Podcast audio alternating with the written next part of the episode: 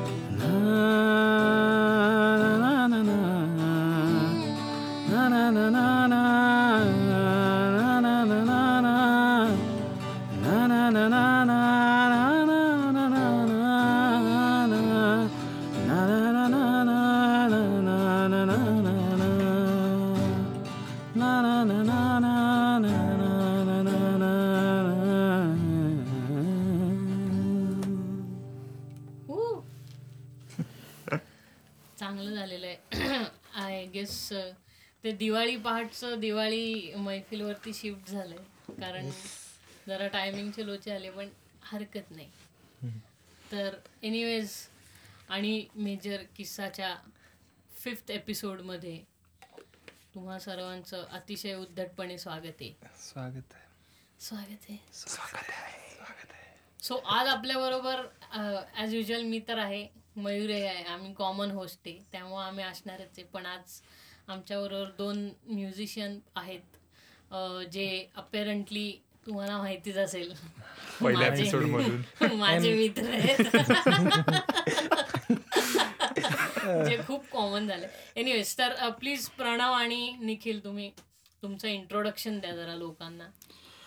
हां, म्हणजे आपली ओळख तर पहिल्यापासूनच आहे, पण बिईंग आर्टिस्ट, मी ॲज अ प्रोफेशन माझं रायटर आहे मी, आणि अदरवाईज मी या लोकांसोबत बँडमध्ये होतो. त्यानंतरनं स्किप झालो 2 वर्ष, मी माझ्या जॉबमध्ये होतो. बिकॉज ऑफ यू परत एकदा काहीतरी करायची म्हणजे अशी मजा येणार आहे आता, असं वाटतंय तरी. म्हणजे किस्से एक्सप्लोअर करायला जास्त मजा येईल. आणि निखिल, तुझं इंस्टाग्राम हँडल काय ते सांग लोकांना. माझं इंस्टाग्राम हँडल desaiins2009. याच्यावरती मी थोडंफार फूड ब्लॉगिंग पण करतो. It is a minor thing. Garate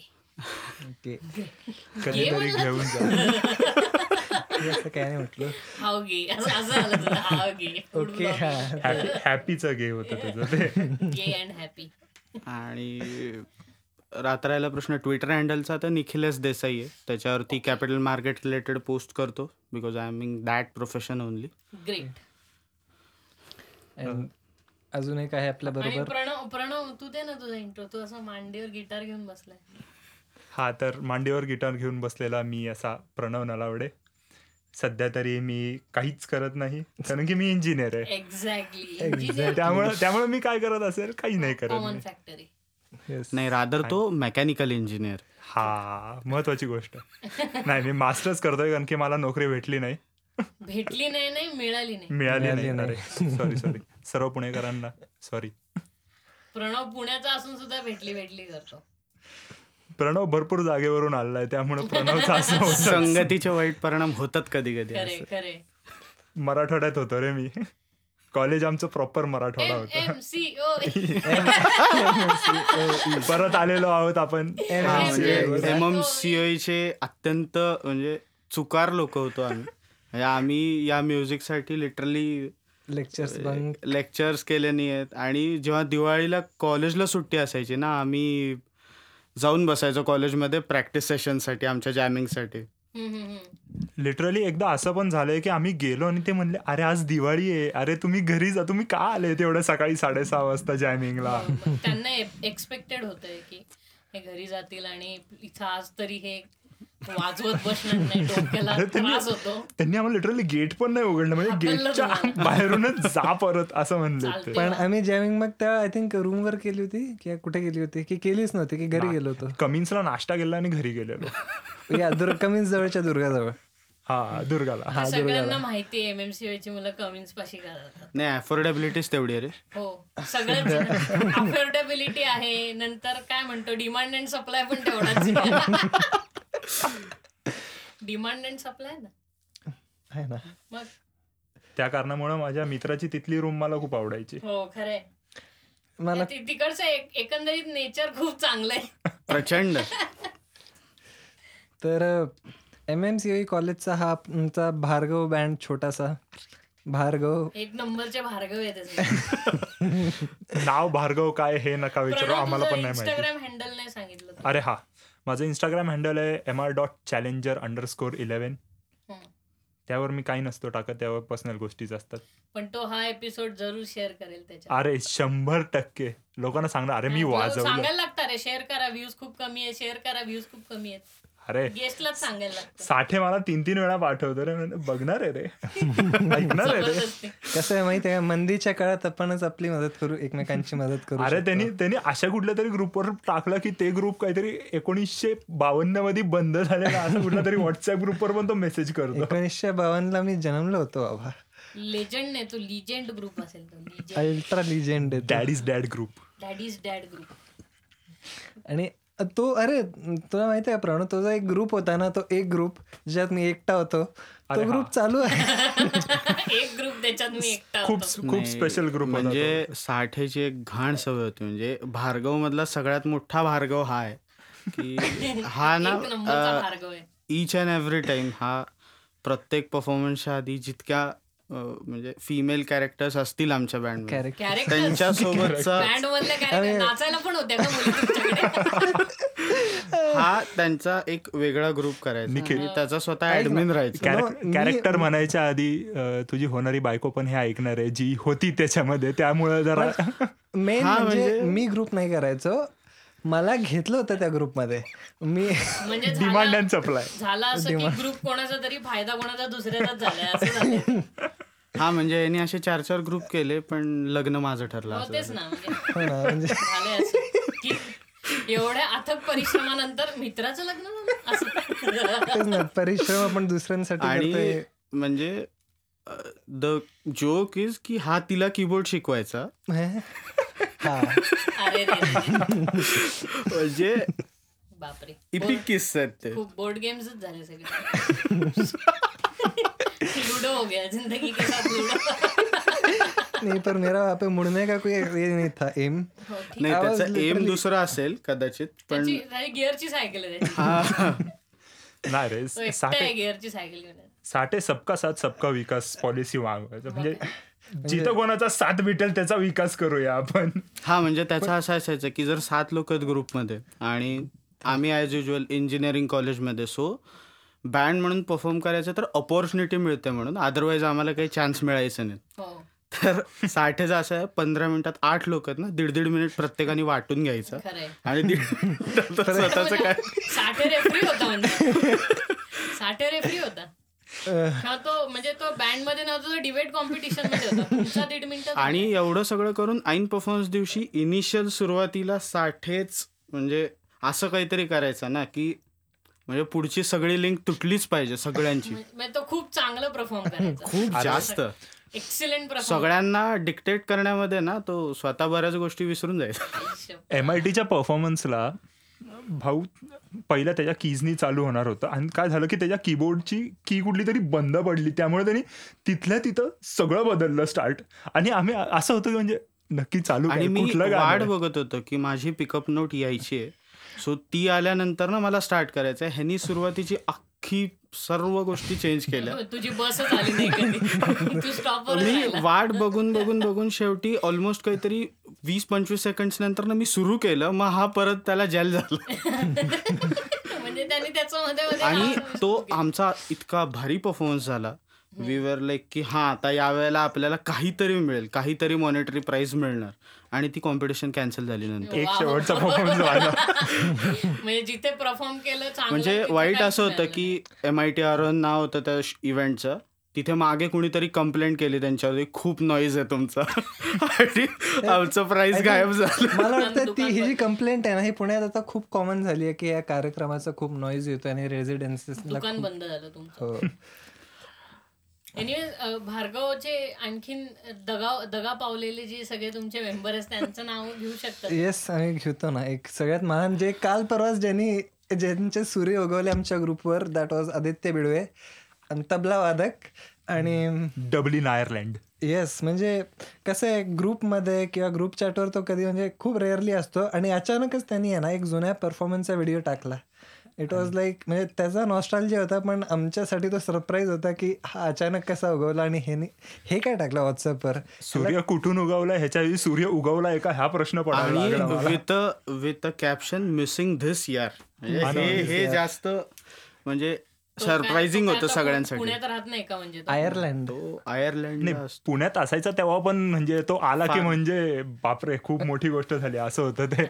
म्हणजे पंडित व्हिडिओ आले म्हणजे पंडितजी पायावर पाया पडतात त्याचा एक हे होतं बरोबर की तो आला की पिकअप करायचा त्याला म्हणजे खूप वेळ हे नाही करत बसायला लागायचं. कुठला आय थिंक पण कुठल्या परफॉर्मन्सला परत नाही का त्याला रडवलं होतं मी साठे बोल ना माझ्याशी साठे बोल ना प्लीज. इनॉग्रेशनचा कुठला तरी परफॉर्मन्स होता आणि सगळं सेट होतं आणि तो 2 दिवस जॅमला आला नाही म्हणून हा उचकला आणि हा म्हणाला की नाही यावेळेला तू नकोच येऊ. आणि आम्ही सगळं सेट वगैरे केलं आणि लास्ट डे ला तो असा येऊन लास्ट डे पण नाही परफॉर्मन्सच्या 1 तास आधी वगैरे म्हणजे प्रॅक्टिस करून झालेली आणि तेव्हा तो आला आणि त्याचं जे तोंड होतं ना त्या दिवशीचं म्हणजे ते नापास झाल्यावर आई बाबांकडे बघायला लागतं तसं होतं. नाही ते बेटर असतं ते खरंच बेटर असतं म्हणजे अल्टिमेट हा म्हणजे एंड रिझल्ट तरी माहिती असतो की आई बाबा आयदर कन्व्हिन्स होणार आहेत किंवा आपल्याला फटके पडणार. इथं त्याच्यापेक्षा वाईट होतं कारण त्याला लिटरली असं होतं नाही बहुतेक आता आपली आहे कल्टी इथून आंबलेलं प्रॉपर. तर हा एक छोट आणि अजून दगा पावलेले आहेत ना.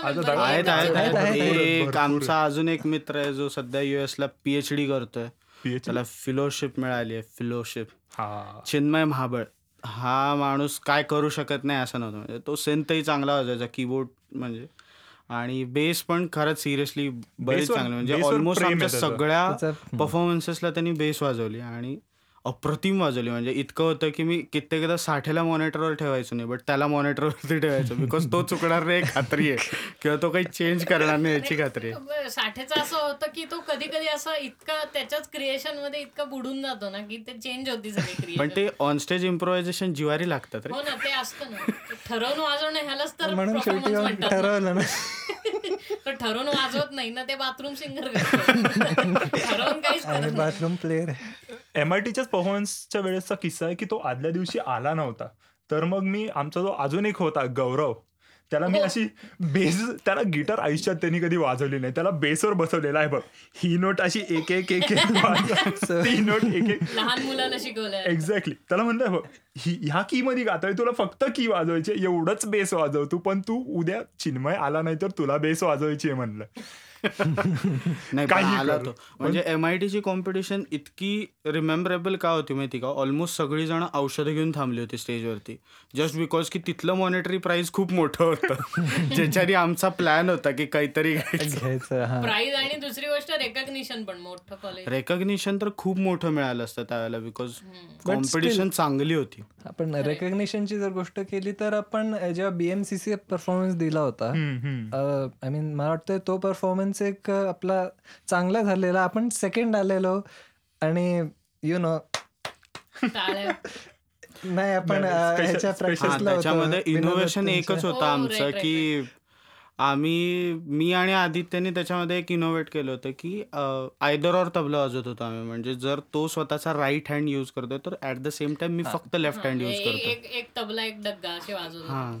त्यामुळं ते खूप, आणि ते हात बीत वर करून दाखवलं होतं रे, म्हणजे लिटरली की हा नोटीस करा आम्ही वाजवतोय बरं का.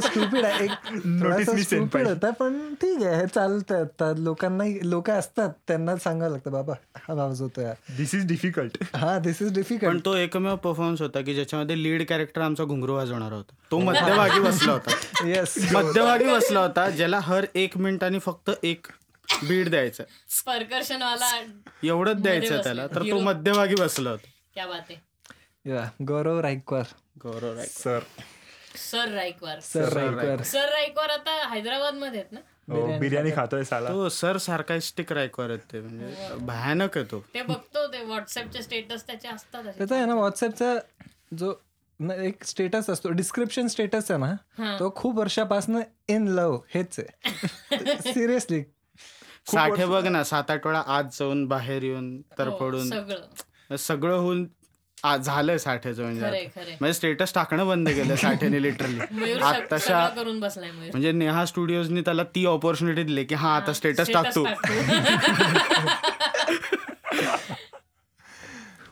आणखीन आता तू बाय द वे प्रणव पण जाणार आहे आता देशाच्या बाहेर, जपान. तो उंच माणूस जपानला चाललाय खूप, म्हणजे मजा येणार आहे. उंच आणि अगोरा नाही तो तिकडे जाऊन होईल गोरा. अरे लिटरली तुला सांगतो ना, इंटरव्ह्यूला तो माणूस मला विचारतोय तुझी हाईट किती आहे, म्हटलं 6'4". खरं उभा राहा म्हणे, उभा राहा, मला विश्वास नाही. उभा राहिल्यानंतर तो विचारतोय तू ट्रेन मध्ये कसा जाणार आहेस, म्हणणं त्यांच्या लोकल मधनं ना. हो मेट्रो. ऍक्च्युली पण कसं आहे माहित आहे का, अख्ख्या जपानमध्ये मला वाटतं हा युनिकली दिसेल. म्हणजे मी जरी हरवलो अख्ख्या क्राऊडमध्ये तरी मला शोधायला की मी कुठे किंवा हा कुठे कोण कुठे, हा मला दिसेल. जपान ट्रेन मध्ये बसायचा इश्यू नाही होणार, त्याला अल्टो मध्ये फिट होतो तो. नाही अल्टो मध्ये तो बरोबर ऍडजस्ट होतो, मध्यभागी बसतो, सर्वसाधारण गिअर तो त्याच्या पायाने टाकत असतो, पण ठीक आहे ऍडजस्ट होतो तो. तेवढा ऍडजस्ट करून घेतो पोरगा आपला, सवय झाली असेल आता त्याला. भरपूर गोष्टी ऍडजस्ट केल्या ना मी.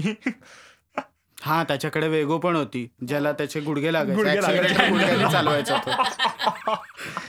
म्हणजे नागतोड्याला वेगोवर बसवल्यासारखं होतं ते. वाईट असायचं मध्ये त्यांनी ॲम्प ठेवलेला असायचा रे त्याचा स्वतःचा, त्यामुळे पाय ऑलरेडी पुढे, मग गुडघा साधारण एक्सेलरेटरला, आणि मग तशी तो चालवत यायचा गाडी प्रॅक्टिसला. गुडघा अजून थोडा पुढे गेला की हॉर्न वाजून जायचा, हॉर्न का वाजव, गाडी वळवताना वगैरे असेच हॉर्न वाजलेले. तुला एकदम मागे बसायला लागत असेल रे, डबल सीट असेल तर काहीच नाही, डबल सीट असेल तर काहीच नाही, त्यात त्याला स्लोप आहे वेगोला, ब्रेक मारला की माणूस पुढे परत.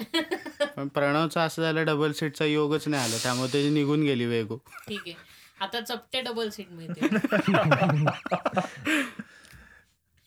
काय नाही. पण तिकडं एक गोष्ट पाहिली की तिथं भयानक रूल्स फॉलो करतात ते. म्हणजे एका माणसाला मी, म्हणजे आता नॉर्मली तर आहेच की बाबा रोड क्रॉसिंगला वगैरे थांबतात सिग्नल वगैरे पडोसपर्यंत, पण रात्री 2 वाजता एका माणसाला आम्ही रोड क्रॉसिंगचा सिग्नल पडोसपर्यंत थांबताना पाहिलेलं आहे. ते तर मी पण युके मध्ये पाहिलं की रात्री 3:30 वाजता सुद्धा तो माणूस त्याची मिनी कुपर घेऊन, म्हणजे सगळे, म्हणजे आम्ही पण ज्या कारखान्यातनं चालले होते तेही सगळे सिग्नलला थांबले होते. फार आश्चर्य वाटलं, 3च लोक एकमेकांची तोंड बघतात त्याची सिग्नलला काय चाललंय. आपला कोणी असं आहे पण माझं झालं असतं ना. नाही माझं तर त्याहून वाईट आहे, मी सोलापूरचा आहे, माझ्या अख्ख्या गावात 4 सिग्नल आहेत जे कोणीही पाळत नाही. ते म्हणून दिलेत त्यांनी की वाटा होगी. अरे सिग्नल सिटी आहे, सिटी आहे, सिटी आहे, शहर आहे, स्मार्ट सिटी, स्मार्ट सिटी. नगरचा I think Tarakpur bus stand आहे, तिथला एकच सिग्नल येतो जिथे पाळतात केव्हा जेव्हा पोलीस असते, नाहीतर गेलं. नगरमध्ये पोलिसांनाच भाव देत नाही. अरे नगरमध्ये पोलीस पण ट्रिप्सी जातात रे, पटकीने जायचं असतं ना सगळ्यांना, सगळे ट्रिप्सी चाललेले असतात. तू आपल्या इथे ट्रिप्सी म्हणजे ठीक आहे आपल्या इथं क्वचित दिसतं, पण बाहेर देशात कुठं ट्रिप्सी वगैरे गेलं की तू आधीच, तिथे बाईकचे रूल्स खूप टफ आहेत. अरे तिथे स्पीड्स वरती लिमिट आहेत, स्पीड लिमिटचं सोड, आपल्या इथे फक्त बोर्ड आहेत. ते असं अरे 40 आहे खरं असं खाली बघितल्यावर आपलाच साठ असतो. कोणी थांबवणार नाही आपल्याला. आपले इथं हायवेलाही पकडत नाही तर लोकही त्यांच्या मनाने स्पीडच्या लेन बनवून चालतात की नाही. तर या पावसाळ्यामध्ये बरंच ट्रॅफिक मॅनेजमेंट यांनी नीट केलं होतं नाही तर झाले होते छान दिवे लागले होते. हा म्हणजे आम्ही ऍटलिस्ट 2 तासात घरी पोहोचू तरी शकलो ना मुंबईहून. नाही साधारण बाणेरवरून. ते आपलं इंटरनल झालं रे. मला वाटलं तू एक्सप्रेस वेचं बोलतोय. तिथे काय म्हणजे मी तेच म्हणलं ना एक्सप्रेस वेचे ते लोक त्यांच्या मनाने लेनचा स्पीड ठरवतात. म्हणजे ते असं काही लिहिलेलं नसतं. लिहिलेलं एक तर आपल्या एक्सप्रेस वेला ना थोडं पुढं गेलं ना आपण पुण्यातून थोडे बाहेर पडलो ना असं रस्त्याला खरूज लागल्याचा फील होतो. म्हणजे खर खर खर खर एक कॉन्स्टंट तुझ्यासोबत तो आवाज आहे मुंबईला पोहोचवणार. मला तर वाटतं की ते आपल्याला आहे ना ऍक्च्युली कसं केलं पाहिजे पुण्यापासनं मुंबई करताय ना सिंहगडावरनं रोपवे टाकून द्यायचा डायरेक्ट. लवकर पोहोचू आपण. म्हणजे ते रायगड रोपवे सिंहगडाला जायचा रस्ता खराब करतील तोवर. हो पण ठीक आहे ना. म्हणजे सिंहगडाला खालती पार्किंग लावायची वरती रोपवेनी मुंबईत जायचं आपलं डुकडुकडुकडुक कर. ते बरं पडेल हायवेनी जाण्यापेक्षा. एलॉन दादा मस्कला आपण हायपरलूप टाकायला नाही आपलं हे टाकतायत की अमेझॉनचे कोण आहेत त्यांनीच टाकलाय ना ब्लू ओरिजिन. नाही वर्जिननी टाकलाय.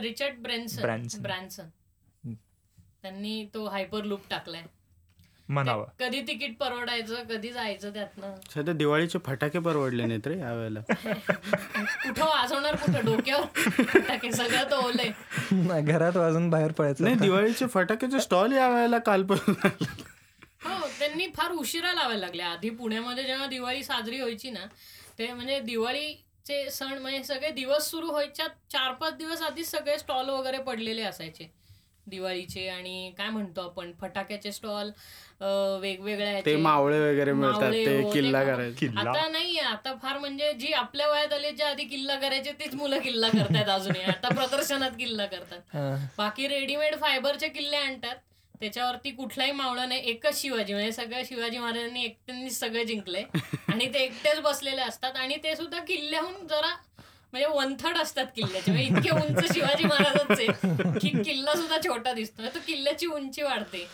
असे कॉमेडी किस्से आहेत. पण दिवाळी ओव्हरऑल दिवाळी सगळ्यांसाठी असे किस्सेच आहेत दिवाळीचे. अरे लहानपणीचे म्हणजे खूप किस्से केलेले आहेत. मला दिवाळी म्हणजे कसं होतं मी खरंच फटाक्या घाबरायचो. ऑलमोस्ट 9वी नाही 10वी पर्यंत दिवाळीला मी घरात कान धरून बसून जायचो 10वी पर्यंत असं.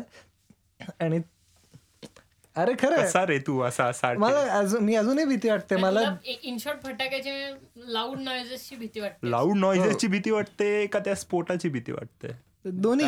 दिवाळीचे फटाके आवडत नाहीत बाकी ठीक आहे. प्रियांका चोप्राला काढून तुलाच घेतला पाहिजे आता का म्हणजे फटाके उडवून. मला त्रास होतो फटाके उडवून. अमेरिकेत राहते तुला काय त्रास होणार. या उलट माझं म्हणजे मी लहानपणापासून इतके फटाके उडवलेत म्हणजे लोकांनी बडवलंय मला की अरे सकाळी 4 वाजले तर रे तू किती उडवशील आता. आणि मग आम्ही आमच्या क्लासपाशी वगैरे जाऊन उडवायचो. पाडव्याला पूजा असतात ना युजली.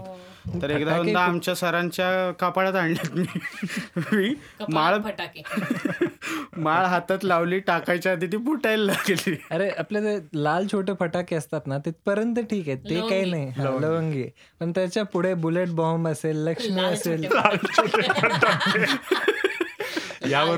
यावरून कळू येतं साधारण लक्ष्मी तोटाला तो निळा लांबडा फटाका म्हणेल तो जो असतो ना जाड आणि लांब लक्ष्मीचा फोटो असतो कधी कधी त्याच्यावर. कधी कधी लक्ष्मी असतं कधी कधी सुभाषचंद्र बोस असतात कधी कधी. अरे लहानपणी आम्ही त्याच्यावरती लक्ष्मीचा फोटो असतो चिमणी बारीक असते त्यावर लक्ष्मीचा फोटो असतो म्हणून ते पैसे म्हणून गोळा करायचो आम्ही ते उरलेले कागद सगळे भिकारी बनवायचे आणि शेकोटी करायची. नाही आम्ही जरा ऍडव्हान्स होतो. आम्ही ना त्याच्यातली इकडे तिकडे पडलेली दारूही गोळा करायचो आणि पेटवायचो.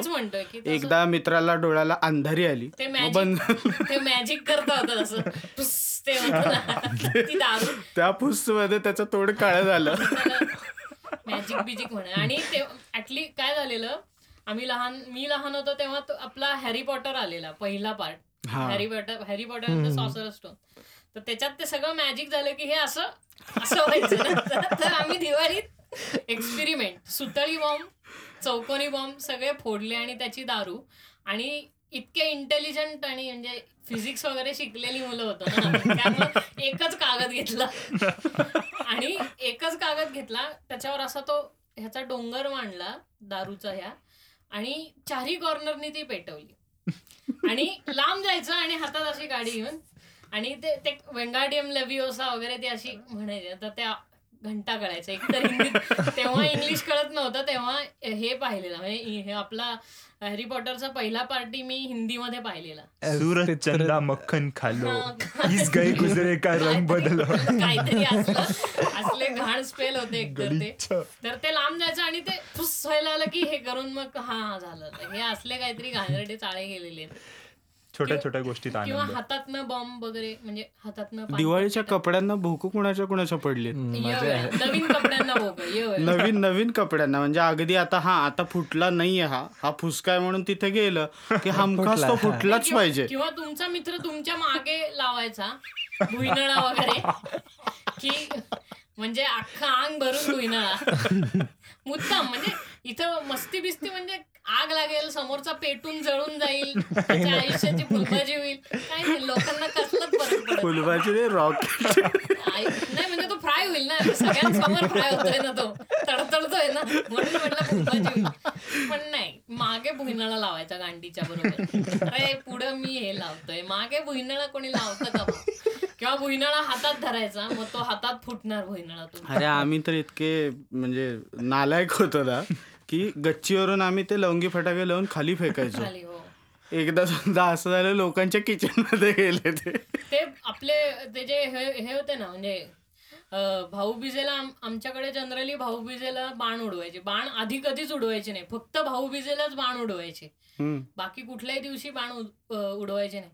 आणि ते बाण म्हणजे ते सगळे आपले हे नाही का, म्हणजे गरीब लोक काम करणारी मेहनती असे सुकलेले जसे बाण असतात ते सगळे त्या टाईपचे बाण होते. त्यामुळे त्याला काडी लावलेली होती, पण ते त्यांची दिशा फिक्स नव्हती, म्हणजे ते सोडलं की ते वर जाणार ह्याची काही गॅरंटी नव्हती.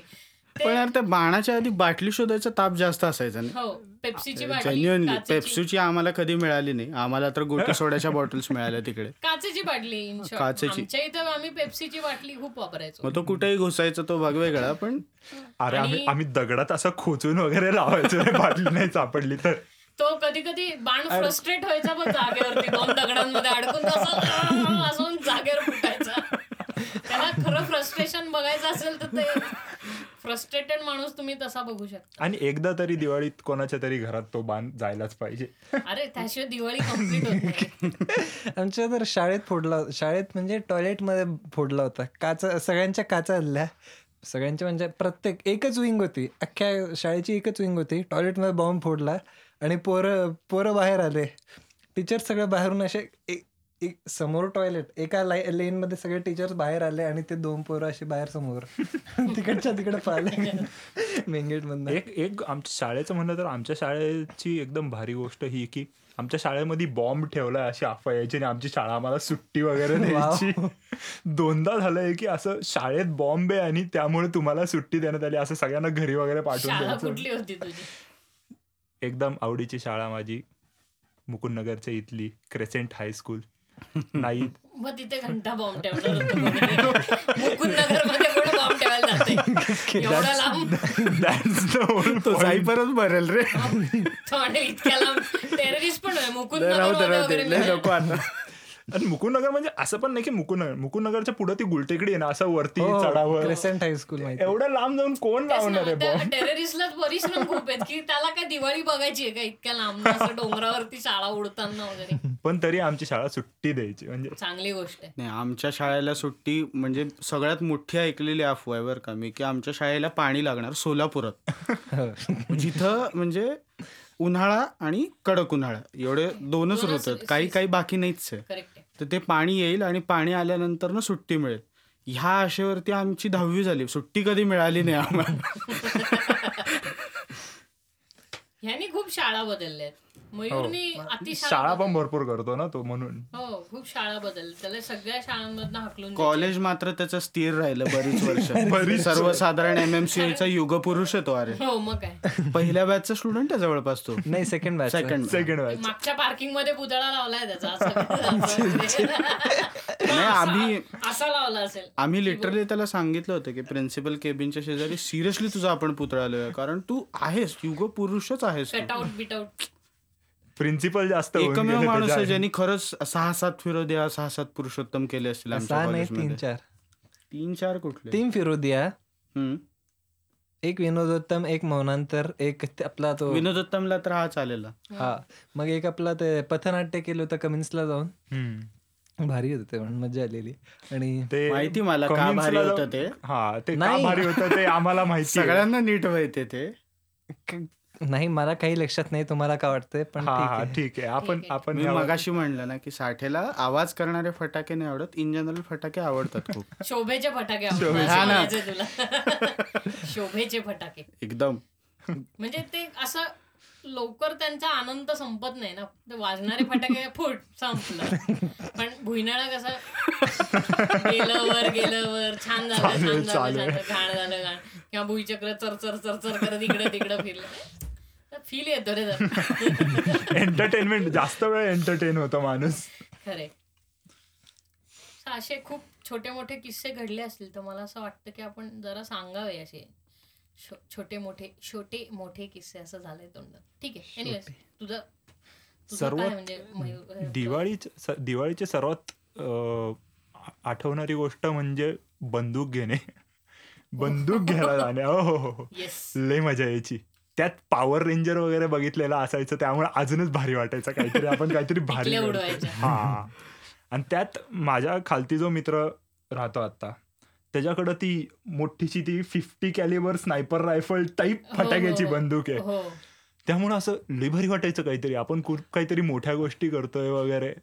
तर ते बंदूक विकत घ्यायला जाणं आणि आईला म्हणणं की प्लीज मला बंदूक विकत घेऊन दे, हे खूप मोठं टास्क असायचं माझ्यासाठी. बंदूक मागली की हा लगेच म्हणजे डाकू मंगल सिंगच्या पावलावर पाऊल वगैरे असंच झालं की नाही. आणि भाऊ वगैरे असला तर कुठे ठेवून गोळी घालेल काही सांगता येत नाही, हा एक दुसरा मुद्दा असायचा. आणि त्यात आपण टिकल्याच घालायचो, पण तरी सुद्धा फील एकदम फील खराब वगैरे. मी त्यात टिकल्या पायाखालीच तोडवायचं, पण मजा यायची ते पण पायाखाली ठेवून. ते बरोबर आवडायचं तुला वाजणार आपण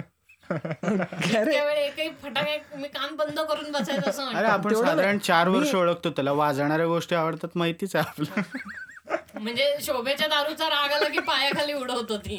अरे ते छोटा टिकला काय वाजणार, त्याचा काय खूप जास्त आवाज कुठे होता, म्हणून काय झालं. पण साठे सिन्सिअरली तुझा मग एक पण किस्सा नाही दिवाळीचा असा, तू फटाके उडवलेच नाही तर असं काहीच नाही दिवाळीत काही घडलंच नाही आयुष्यात. मी चक्री फिरवली आणि शॉवर केलं. शॉवर एकदा तो शॉवर केला, शॉवर रोजच करायचा. शॉवर काय चतुर्दशीच्या दिवशी तेल लावायचो, मग शॉवर करून फटाके वाजवायला जायचो ते. आणि युजली आम्ही सगळे 2दा करतो अनार. इथे पाऊस पण पाऊस पाऊस का म्हणतात आता एवढा पडतोय, आता पाऊस नका म्हणू. नाही आता झाड म्हणतात. काल घेतले ना फटाके मी झाड. ऍक्च्युली काय झालं होतं माहितीये का, भुईनाळा आणि भुईचक्री हे दोघी फुटले होते, तेव्हापासून मला फटाक्याची जास्त भीती होती कारण मी इतक्या जवळ होतो आणि ते फुटला. म्हणजे इन शॉर्ट ब्रेकअप झालेला, शोभेची दारू फुटली ना कारण वाईट वाटलं. नाही काय काय एक तो एकदम खूप वेळ चालणारा मोठा भुईनाळा येतो ते माहितीये का, एवढा असतो तो म्हणजे तो निरंतर चालत राहतो युगपुरुषासारखा. तसा आहे मयूर आपला की तो म्हणजे बघितला अरे बास यार आता खूप तू भुईनाळा म्हणून खूपच भाव खातोय असं होतं ते की बंद हो आता बास. ऍक्च्युली त्याला झाड किंवा बोधी वृक्ष म्हटलं पाहिजे, तो इतका वेळ चालतो तो. नाही माझे 2 किस्से दिवाळीचे म्हणजे वाईट किस्से. एक लहानपणीचा म्हणजे ज्या दिवशी मी आयुष्यात पहिल्यांदा शिकलो की मस्ती करून हातात फटाके उडवायचे नाहीत. तर त्या क्लासचं मगाशी मी जे म्हणलं ना, आमच्या क्लासमध्ये पाडव्याला पूजा असायची आणि सगळ्यांना असं वेलकम असायचं की आम्ही भरपूर फटाके आणलेत या आणि उडवा. तर ते हातात मी माळ उडवून घेतली होती, हातबीत सुजलेला माझा आणि घरी गेलो ॲज युजल. मला वाटलं आता पडतात म्हणजे मी लिटरली हातातच उडलं, म्हणजे एक पहिल्या बोटापासून इथपर्यंत सगळं सुजलंय, काळं निळं झालं. पण घरी गेल्या वडिलांचं ठीक आहे ठीक आहे, सोप्रामेसिन लाव, संध्याकाळी परत फटे सब सही आहे. हा, आणि मग त्याच्यानंतर ती भीती कधी वाटलीच नाही. पण असं त्या दिवशी अक्कल आली की नाही, हातात उडवायचे धंदे नाही करायचे, उडवा मजा घ्यायची म्हणून उडवा, पण हातात नाही उडवायचे जास्त. लास्ट इयरचा किस्सा जरा वाईट होता, म्हणजे इंटेन्सिफाईंग होता तो माझ्यासाठी. लास्ट इयर असं आलं की ऐन दिवाळीमध्ये माझ्या होणाऱ्या बायकोनी तिच्या घरी सांगितलं की असं असं आहे, दिवाळी मोठा बॉम्ब फुटला, म्हणजे लक्ष्मीपूजनला संध्याकाळी तो बॉम्ब फुटला आणि माझा पाडवा सेलिब्रेशन तिच्या घरी झालं. म्हणजे आणि तो इतका वाजला ना, अरे 10 लोकांनी मिळून वाजवला रे तो, सगळे घेऊन आलेले फटाके, अरे सगळे जे आहेत. हा झाला हा एक बजेट मध्ये झाली दिवाळीच्या सगळ्या फुलभाज्या लागल्या असतील. म्हणजे एक एक करून मी जेवढे जॉब इंटरव्ह्यूज दिलेत ना आता गेल्या 4 वर्षात एक 50 इंटरव्ह्यूज दिले असतील मी, त्यापेक्षा वाईट एक्सपिरियन्स तो होता. पण म्हणजे आन्सर करताना पण तुम्हाला 4 वेळा इकडे इकडे बघावं लागतं की हा, म्हणजे त्याच्यापेक्षा वाईट इडली सांबार जर दिलं ना तर लोकांकडे बघावं लागतं, कुणी आपल्याकडे बघत नाहीये ना, किंवा कुणी सुरू केलंय का काय रीत का नाही वगैरे नाही. नाही, हे दिवाळीचे 2 किस्से म्हणजे मी कधीच विसरले. म्हणजे लहानपणीचा तो हातात फुटलेला फटाका, तेव्हापासून कधी फटाके तसे उडवले नाहीत. ह्या किस्स्याला तर आता मी विसरूच शकणार नाही, असा प्रकार ठरवलं तरी नाही शक्य आता. पण तू अजूनही वाजवतोस का फटाके? हा, म्हणजे फरक एवढाच आहे की आता भाची माझी लहान आहे खूप, सो तिला काही असे म्हणजे चुकीच्या पद्धतीने काही जाऊ नये म्हणून मी जास्त वाजणारे कमी आणतो. पण झाड, भुईचक्कर, फुलबाजी, सुरसुरबत्ती म्हणजे आपले वायर मिळतो, सुरसुरबत्ती आम्ही त्याला, नागगोळ्या आणायचं बंद केलं. आणि तिच्या नागगोळ्या फारच भयानक आणि घाणेरडा प्रकार येतो, खूपच घाणेरडा प्रकार, त्यातनं नव्हता त्याला सल्फरयुक्त, त्यातनं जो वास यायचा ना, अरे लहानपणी आवडायचा पडतो, वाकून वाकून घ्यायचा पडतो वास, खूपच वाईट. एकंदरीत मी नाही घ्यायचो वाकून वाकून वास. नाही, तू तर शोभेची दारूच बघायला जायचं. अरे नाही, मी घाणकाम आम्हीच केली नाही. पुण्यात आल्यापासून पण जे काही आधी हे फोडायचो ना फटाके ते पण बंद केलं, कारण एक म्हणजे जस्ट वाटलं की ऑलरेडी एवढं पोल्युशन होतच आहे, तर आता काहीतरी आपण करावं. म्हणजे जरी आपण आपला काही प्रयत्न खूप मोठा नसेल पण सुरुवात तरी व्हावी कुठं तरी, म्हणून मी ते फटाके उडवूनच आता बंद केलं तेव्हापासून. मग तुझे केस उडायला सुरू झाले? अरे एवढे दिवस पोल्युशन होत ना, लागलं माझ्या डोक्याला. म्हणजे तुला असं म्हणायचं आहे का की पुण्यातलं पोल्युशन पूर्णपणे संपलं की तुझ्या डोक्यावरती केस ऑटोमॅटिकली उगवायला? नाही, आता जे गेलं ते गेलं. खरंय, तेही आहे. लागे बांधे नाही आहेत काही मागे, असे सोडलेले नाही. नाही, गेलं ते गेलं, आता आपण याचं काहीच करू शकत नाही. नाही, पण असं कधी आलंय का की म्हणजे लहानपणी मला फार व्हायचं की मी 8 to 10th किंवा एक फेज असते आपली की ज्या वेळेला आपल्याला असं असतं की एक फिमेल अट्रॅक्शन असतं, युज्युअली असतं, आणि त्यातल्या त्यात ते कुणाकडे असतं जी फिमेल आयदर क्रिकेट बघते किंवा फटाके उडवते. असं सिरियसली झालंय म्हणजे इतकी धासू मुलगी बघायला मिळणार नाही असं असतं ना ते. की म्हणजे एक तर मुली क्रिकेट म्हणल्यानंतर ना नाही बघत नाहीत त्या, युज्युअली बघत नाहीत त्या. आणि दुसरा भाग झाला फटाके, अरे किती आवाज आहे, किती धूर होतो त्याच्याने, किती का XYZ गोष्टी त्यांच्या ऐकण्यापेक्षा ना. म्हणजे ते पण तशी एक ती फेज असते की ज्याला असं असतं की अरे कुणीतरी धासू दिसला, अरे यार हो धासू पण आहे, क्रिकेट पण बघतो, फटाके हिच्यापासून लांब राहावं. हा, म्हणजे युजली आता माझ्यासारख्यांचं गिव्हअप वालच असतं, मी म्हण प्रणव म्हण, शक्यच मला नको खेचूस ना मध्ये मध्ये काही घेणं देणं नाही, मला मध्ये घेतोय नाही. त्यांनी गिव्हअपचं फिलिंग त्याचं फार स्ट्रॉंग आहे, ते माहिती आहे आपल्याला. का रे मयूर, त्याचा माईक असा ना हळूहळू खाली चाललाय, तो जरा टाईट कर फक्त तिकडनं. थांब उठूनच कर. मी इतका चिटकून बसलोय ना माईकला की माझ्या आयुष्यात मी माईक सकटच उठेल.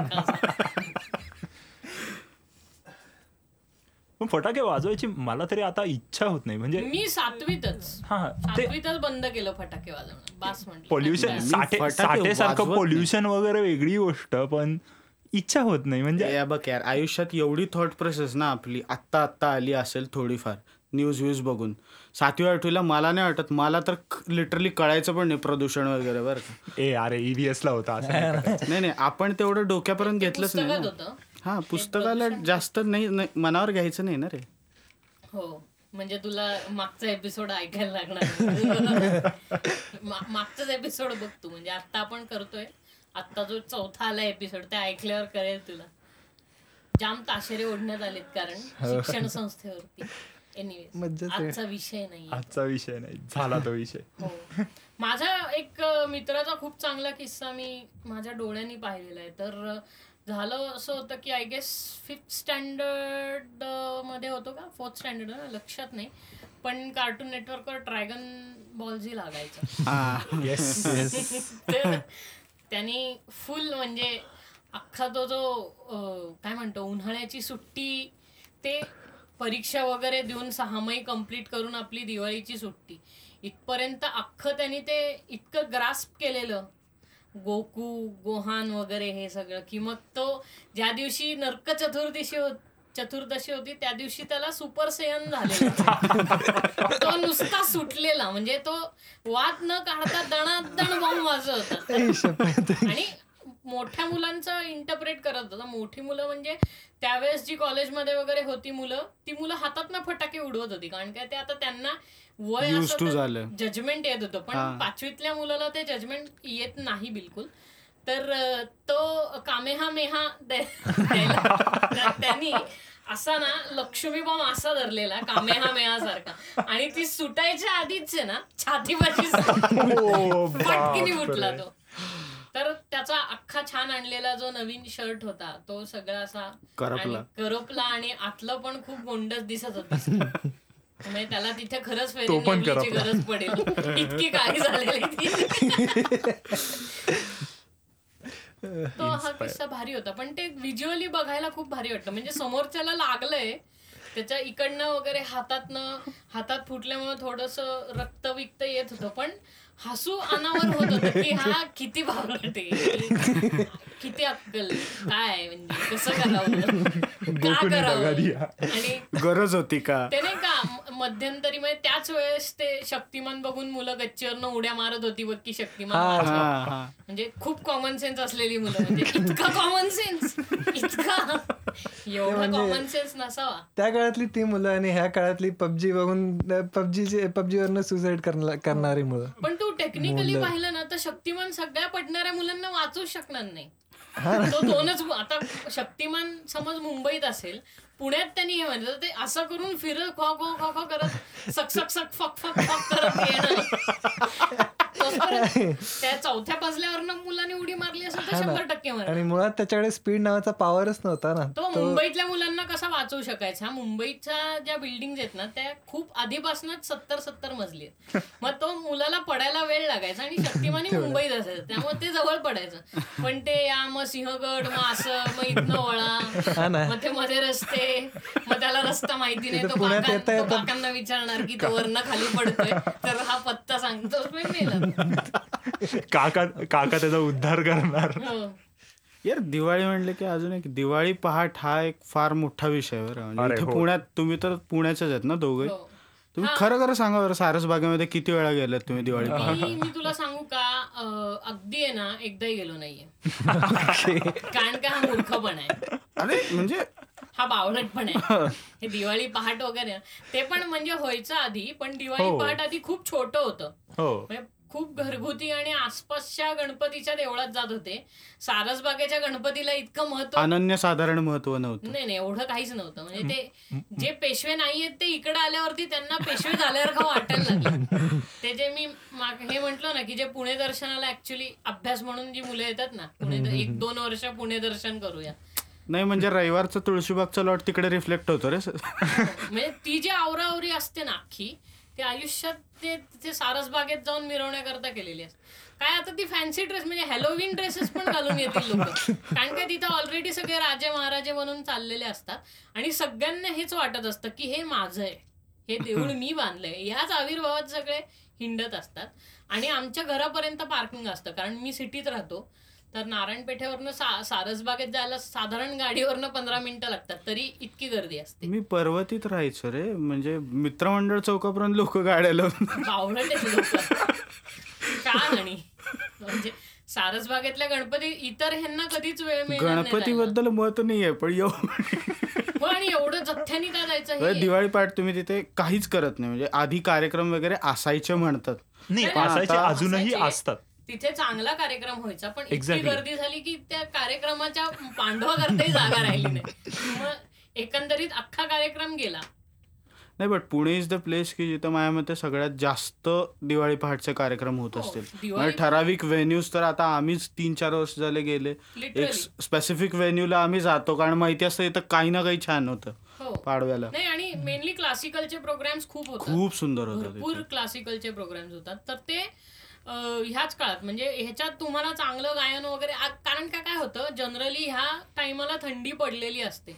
पुण्याचा वेदर तेव्हा तसा होता की त्यावेळेस हळूहळू थंडी पडायला लागायची आणि या वेळेला ते पावसाळी झालं. दीपावळी यावेळी मी दिवाळीच्या हार्दिक शुभेच्छाही दिल्या नाही, मी लोकांना पावसाळ्याच्या हार्दिक शुभेच्छाच म्हणतो. नाही एक गोष्ट चांगली झाली की एखाद्या वेळेस यावेळेस सारसबागेत गर्दी नाही होणार. लोकांची चिकाटी आणि पावसाचा काही संबंध नाही, ते तितकेच सजून येतील. म्हणजे ही ती लोक असतात ना ज्यांना अजूनही पावसाळा रोमॅन्टिक वाटतो ना, ती लोक असतात. म्हणजे आता 4 फूट पाण्यात असलं तरी रोमॅन्टिक. अरे खूपच अरे बघ मगर ते म्हणजे ते असतं ना की पोहता येत नाही पण तरी बोटिंग करायला जातात आणि मग सकाळमध्ये म्हणजे ते कायमचे रोमॅन्टिक होऊन जातात असं माझं म्हणणं. बरं ती धरणात बुडलेल्या मुलांचं पाणी आपण पितो रे, कारण का ते प्यायचं पाणी म्हणून वापरतो धरणातलं आपण, फिल्टर होतं ते, काळजी नका करू. नाही पाहिली प्रोसेस पण पाहिली. आमच्या कॉलेजने आम्हाला फील्ड व्हिजिट म्हणून कॉलेजच्या बाजूलाच जे टेकून आहे वॉटर फिल्टरेशन प्लांट तिथं खूप लांब काकडे समोर येतं चालत गेलेलो, लिटरली फील्ड व्हिजिट म्हणजे चालत गेलो. लहानपणी आठवतात बालवाडी मोठ्या गटामध्ये आपल्याला न्यायच्या शेजारच्या मंदिरात सहल म्हणून, तसं गेले होते लाईन मध्ये. आम्हाला तर पहिल्या याच्यात सहल म्हणून म्हणजे आमच्या शाळेवरनं सारसबागेत नेलेलं आहे की ही तरी बऱ्यापैकी. आम्ही लहान असताना पेशवे पार्क होतं, पेशवे पार्क मध्ये कसं सगळे प्राणी वगैरे, मधुराणी का फुलराणी काहीतरी एक हे पण आहे ना तिथे ट्रेन, तर ते बघायला तेव्हा तिथे प्राणी बिणी होते रे छान. तिथे पांढऱ्या कलरचा अख्खा वाघ होता, लई भारी होता तो, सुपर. आता ते सगळं तिथे राजीव गांधी झू मध्ये, आणि तिथे मी नंतर गेलोच नाही, मी आयुष्यात अजून गेलो नाही. मी एक दिवशी एका मित्राला भेटायला गेलो तेव्हा मला कळलं की अच्छा आहे म्हणजे हे असं इतकं लांब. सिंह आलाय तिथे जाऊन ये. हो का, क्या बात आहे. सिंह आता टायगर बिस्किट तिथं बरेच प्राणी आहेत. मी एकदाच आय गेस गेलोय, ते खूप नवीन वगैरे होतं तेव्हा, वल्चर्स वगैरे तिथे होती तेव्हा पाहिलंय मी. पण आपल्या इथं त्या तिथेही लोकांना किती मस्ती असते, त्या वाघाची जर खाव खाव करायची. तो बसलाय ना गप, एकतर त्याला कॅप्टिव्हिटी मध्ये ठेवलंय, तिथे पण जाऊन आपलं किंवा सेल्फी काढणे त्याच्यावर असं करून. आणि मग त्या दिल्ली सारखे किस्से होतात. असतो रे सुलेमानी, जाऊ दे. खूप खूप किडे असतात साठेसारखे. साठे एक छोटा किस्सा नाहीये दिवाळीचा. कपडे बिपडे तरी घेत असशील ना दिवाळीचे? कधी कधी दिवाळीला कधी. आयुष्य इतकं का उदास आहे साठे म्हणजे काय, म्हणजे कोण हे लोक कहां से आते हे लोक टाइप आहे. साठेच्या आयुष्यात थ्रिल भरायचं काम करतोय म्हणजे साठे साठीच सांगेल की मी तरुण होतो ना तेव्हा असा किस्सा झालेला, म्हणजे असं होईल तरी. किंवा माझ्या मित्रांनी मला हा किस्सा सांगितलेला. खरे म्हणजे ते दर्शनच्या स्टुडिओवरती मी हे केलं होतं बरं का, हे असं तसं ते सगळं फिरून फिरून जे गल्लीतनं वगैरे येतं. काल तर खूप छपरीपणा आला होता जेव्हा बंद करून ठेवलेला रस्ता, मेन रोडच बंद करून ठेवलेला मंडईत जायचा. का बरं? ओळसा टाक, गर्दी होते, ट्रॅफिक मॅनेज नाही करतायच्या इकडचा. अरे नाही खरं, मी रात्री 10 वाजता जिम वरून घरी जात होतो, शिवाजी रोडवरूनच, शिवाजी रोडलाच राहिलाय मी. रस्ता अख्खा पॅक होता आणि मी असं होतं म्हणजे आत्ता का रस्ता पॅक आहे. आणि नाही हाईट काय असते माहिती का, आता मी रोज बाणेर ते आंबेगाव ऑलमोस्ट कात्रजपर्यंत येतो मी, 20-21 किलोमीटर. तर त्या रोडला ना काहीही झालेलं नसतं, काही नाही, ना एक ऍक्सिडेंट झालाय, ना डेव्हलपमेंट झाली, म्हणजे वाहून गेलेल्या रस्त्याचंही अजून काही केलेलं नाही रे तिथलं. पण म्हणजे आभाळ जरी आला ना तरी लगेच गुगल मॅपवरती ऑरेंज, रेड, चॉकलेटी, म्हणलं आता ह्याच्या पुढे होत नसतंय तुझं, काळ. आणि म्हणजे लिटरली का लोक म्हणजे मला कळत नाही, म्हणजे गरजच नसते. खडक वाचल्याला जात असतात अजून, अरे कुठले खडक वाचले जातात हल्ली नाही का, 2 तास पाऊस पडला ना अभिरुचीचं चौक बंद करायला लागले ते. 2 तासाच्या पावसानंतर सगळं खडक वाचलं अभिरुचीपासून. ब्रह्मा हॉटेलमध्ये बसायचं, समोर आपली गाडी जाते बघायची, अरे नाही राहायचं. माझ्या मित्र समोर जो मित्र राहतो त्याच्या भावाचा सिलेंडर आणि गाडी दोन्ही वाहून गेले. तो बोलला तो 2 तास रिक्षाच्या टपावर बसून होता, पाणी भरलेलं तेव्हा. अरे माझ्या मित्राची गाडी गेली पण सिलेंडर गेला, याचं खूप दुःख. नाही भाऊ आहे, भावाचं काही नाही, मला सिलेंडर वाहून गेला याचं खूप दुःख. नाही माझ्या मित्राची गाडी गेली, गाडी पण त्यांनी सिलेंडर सोडला असता तर सिलेंडरला धरून तो असा पाण्यातला फरफर करत आलाही असता रे, ओपन केला वॉटर प्रेशरने ऍटलीस्ट सिलेंडर परत केला असता. नाही पण या वेळेला खूप म्हणजे भयानक नुकसान झालं त्या गोष्टी, म्हणजे at least Diwali is the occasion की ज्याच्यामुळे थोडंसं काहीतरी वाईब तरी क्रिएट होईल वाटतंय. हो मी तेच म्हणत होतो की दिवाळी कसं असायचं, थंडी पडायची ना तर हा नेमका शास्त्रीय गायन वगैरे ह्याचा सीझन असायचा. आता सगळे कार्यक्रम वगैरे त्याला खूप ग्लॅमर आलाय, आधी एवढं ग्लॅमरच नव्हतं. भाडीपा अनप्लग झालं रे आता सगळं, सगळं म्हणजे इतकं हायटेक झालं ते की हायटेक म्हणण्यापेक्षा ते इतकं पॉप्युलर आहे. म्हणजे ते कल्ट, पॉप कल्चरचा कल्ट कसा होतो ना तसं क्लासिकल म्युझिक झालंय. आधी कसं एकदम शौकीन लोकच जायचे, आता म्हणजे ज्याला शास्त्रीय संगीताला शव पण नाही कळत ना ज्याला, तो तिथे येऊन झोपलेला असतो. काय बात आहे, लोकांनी टाळ्या वाजवल्या की नाही. आम्ही कितीदा तरी बघितलंय ना, चुकीच्या जागेवर, चुकीच्या ह्याच्यावरती जागेवरती जो दाद, क्या बात आहे, याला काढा पाहिजे. आणि त्याच्यानंतर 20 मिनिटांनी झोपतो रे तो. म्हणजे आम्ही हे बघितलेलं आहे की लोक पासेस घेऊन तिथे येऊन झोपतात. अरे ज्याला ऐकायचं त्याला ऐकू तरी द्या. आणि ते आधी रात्रभर चालायचं, आता ते खूप त्याचं ड्युरेशन. आधी ते मी भीमसेन जोशी वगैरे एकदा गायला बस. आणि कसं असायचं, मी नारायण पेठेत राहतो आणि रमणबागेत हे व्हायचं सवाई गंधर्व. आणि म्हणजे डिरेक्टली माझी बिल्डिंग पॅरलल आहे रे याला, त्यामुळं काय व्हायचं, हे लोक एकदा मोठी लोक गायला लागली ना की तो सगळा आवाज खिडकीत नाही यायचा. इवन दो आसपासची सगळी लोक तिथे गेलेली असायची त्यांना ऐकायला, किंबहुना माझे वडील वगैरे घरातले खूप वेळा तिकडे जायचे, तर ते सगळे तिथे असायचे. पण तो अख्खा एक असा रिवर्ब जो मिळतो ना थंडीत, तो आवाज घुमतो यार. आणि पहाटेचे राग वगैरे खूप भारी वाटायचं ऐकायला ते, अजूनही वाटतं. म्हणजे पुणे इज द प्लेस की जिथं मी म्हणलं ना की खूप छान आणि खूप. आता काय झालंय, सवाई गंधर्व खूप व्यावसायिक झाल्यामुळे काय होतं ते ना, जे गाणारे असतात ना त्यांना ठराविक ड्युरेशन मध्येच गायला लागतं. आधी कसं त्यांच्या हिशोबाने अख्खा खयाल गायचे रे, आता तो निपटवायला लागतो, म्हणून ते कधी कधी बरं नाही वाटत ऐकायला. की ते मग कसं असं मनाला लागून जातं की यार किती मोठं आणि कसलं भारी आहे. म्हणजे शिवकुमार शर्मांना ऐकता येईल आपल्याला, पण जेव्हा शिवकुमार शर्मा अर्ध्या तासात वाइंड अप होतं ना मग ते जरा त्रास व्हायला लागतो. आणि इतके फेस्टिवल झाले, तेव्हा फक्त सवाई व्हायचं, आता बरेचसे त्याला पॅरल आणि त्याच टायमिंग अँड ड्युरेशन लगेच लगेच म्हणजे पुढे मागे असतात. एक ऑपॉर्च्युनिटीच्या दृष्टीने खूप चांगलं आलंय की आजकाल, आधी कसं व्हायचं फक्त तो त्या लेवलवर पोहोचलेल्याच माणसाला ऑपॉर्च्युनिटी मिळायची, आता कसं आहे सगळ्यांना ऑपॉर्च्युनिटी मिळते. आणि थ्रूआउट द इयर ह्या लोकांना, क्लासिकल कम्युनिटीला खूप कार्यक्रम वगैरे हे सगळं करता येतं. आधी तितकं व्हायचं नाही, म्हणजे इन शॉर्ट मला जितकं माहिती आहे तितकं. एकूण क्लासिकलच नाही तर बाकीच्या ह्यांना पण बऱ्यापैकी हे आलेलं आहे. मध्ये आधी गव्हर्नमेंटच्या काही ह्याच्यामुळं ते खूप हे झालेलं, खाली गेलेलं, पण आता बऱ्यापैकी रिकव्हर होत आहे असं वाटतंय. आणि लोकांचा रिस्पॉन्स असतो, हो म्हणजे इव्हेंट छोटा असू दे किंवा मोठा असू दे, म्हणजे according to the performing artist आणि द न्यू जनरेशन ऑफ शौकीन पण आहे. म्हणजे आपल्याला असं वाटलं की बाबा हे ठराविक वयातली लोक ह्यांनाच ते गाणं नाही असंही नाही, क्लासिकल मधली न्यू जनरेशन पण आहे त्यांना हे आवडतं आणि ते नित्य नियमाने जातात. चांगलं गायन ऐकायला तुम्हाला खूप सिलेक्टेडच कार्यक्रमांना जायला लागतं की मग तिथे खूपच चांगलं गायन ऐकता येतं. एकदा हे जसं काय म्हणतो क्लासिकल जे आहे ना हे म्युझिक असं बसून ऐकून आत्मसात करायची गोष्ट कला आहे, ही कला आहे. कारण तोच खरा शौकीन किंवा तोच खरा रसिक आहे ह्याचा, खरा रसिक क्लासिकलचा तोच आहे की तो बसून अख्खं ते आत्मसात करतो आणि त्याकरता तुम्हाला लॉंग ड्युरेशन बसायला म्हणजे तेव्हा तो अख्खा त्याच्यातले हे कळतात तुम्हाला, अख्खं प्रोग्रेशन कळतं त्या एका रागाचं. जेव्हा ते पटकिनी असं वाइंड अप होतं तर ते असं थोडंसं हे होतं. किंवा कधी कधी ते असं पण होतं की म्हणजे असं ऐकून ऐकून ऐकून इंटरेस्ट जनरेट झालेला असतो आणि आता असं असतं की आता इथून मला अजून ऐकायचं आणि त्यावेळेला ते बंद होतं. प्यास अधुरी राहायची असं होतं. क्लासिकलचा इंटरेस्ट कुठून आला हे आहे का लक्षात? कोणाचं कुठून आला सांगू शकता का? बँकेत आला इंटरेस्ट.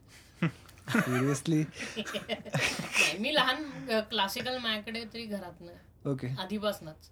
हे इथेही बघत असशील तू, इथे ज्या रेकॉर्ड लावले ह्या सुद्धा नाही. माझा असं होतं की अतिंद्र दादा म्हणून एक आहे, अतिंद्र सरवडेकर, डॉक्टर अतिंद्र सरवडेकर राधा राहता, तो प्रभातरेंचा शिष्य आहे, प्रभातरेंचा.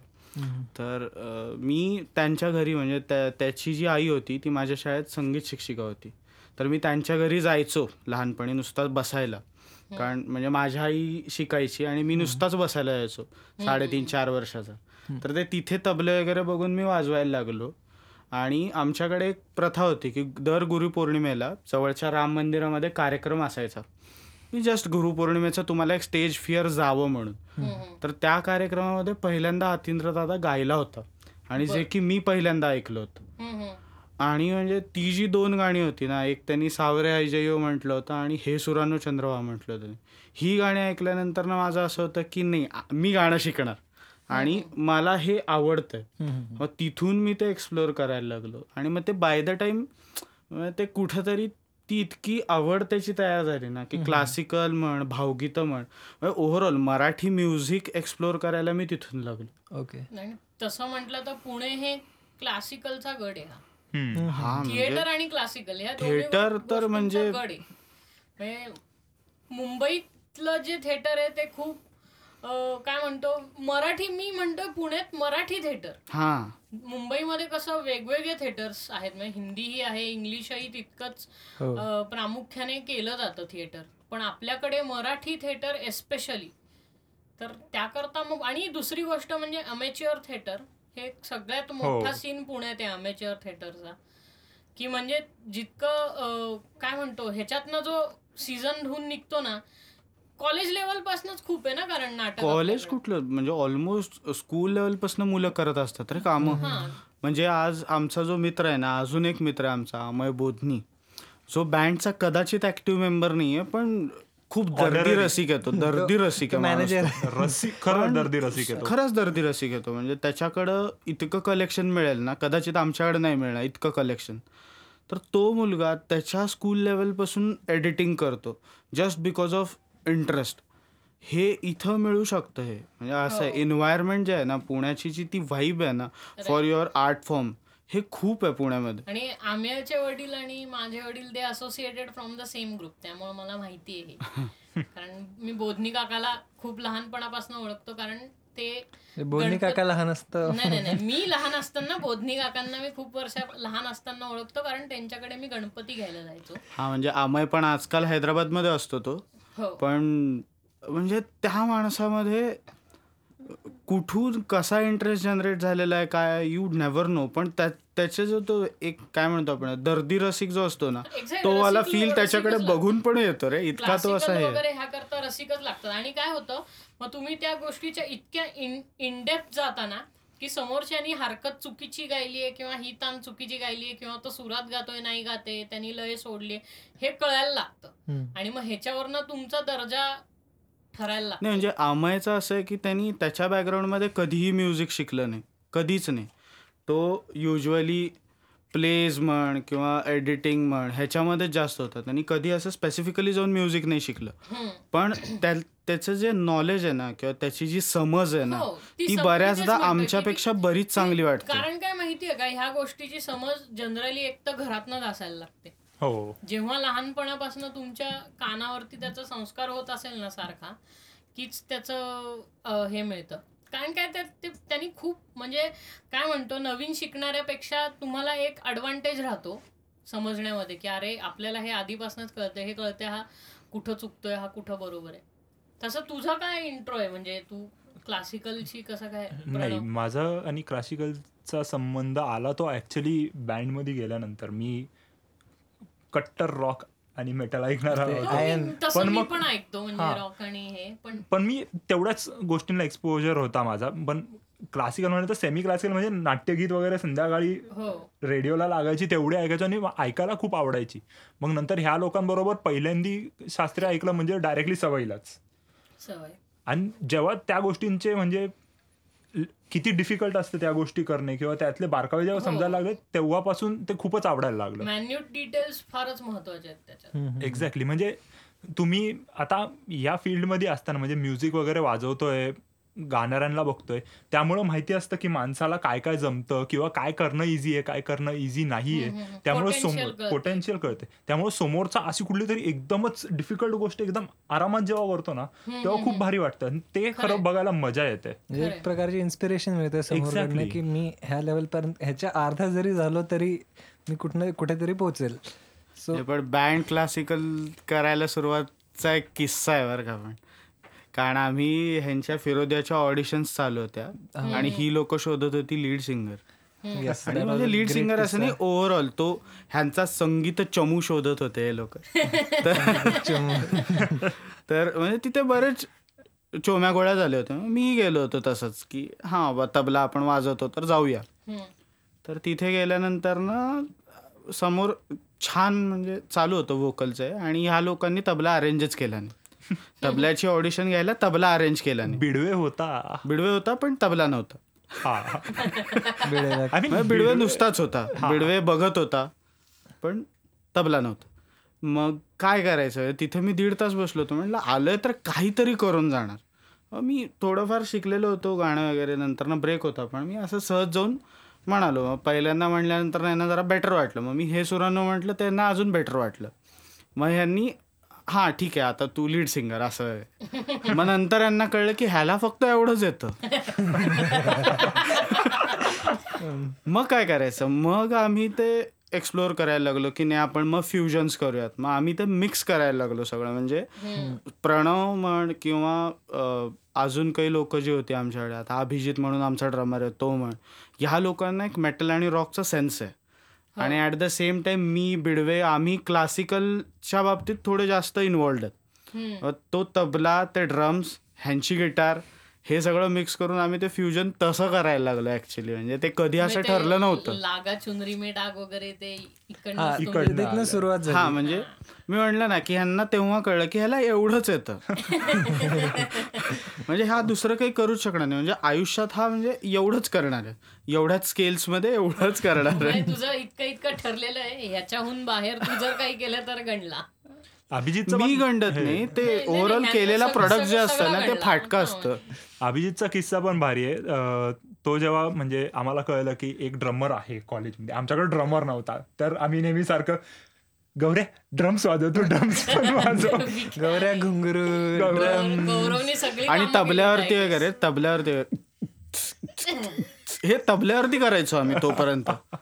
तर ड्रमर हे कळलं आम्हाला, चांगलंय म्हटलं. तो म्हणला नाही मी गिटार भी बजाता हूँ और मैं गाता भी हूँ. चांगली गोष्ट आहे, खूप बरी. म्हटलं गा, म्हटलं गिटार वाजव गा. त्यांनी गिटार वाजवली, गायला पण चांगला तो.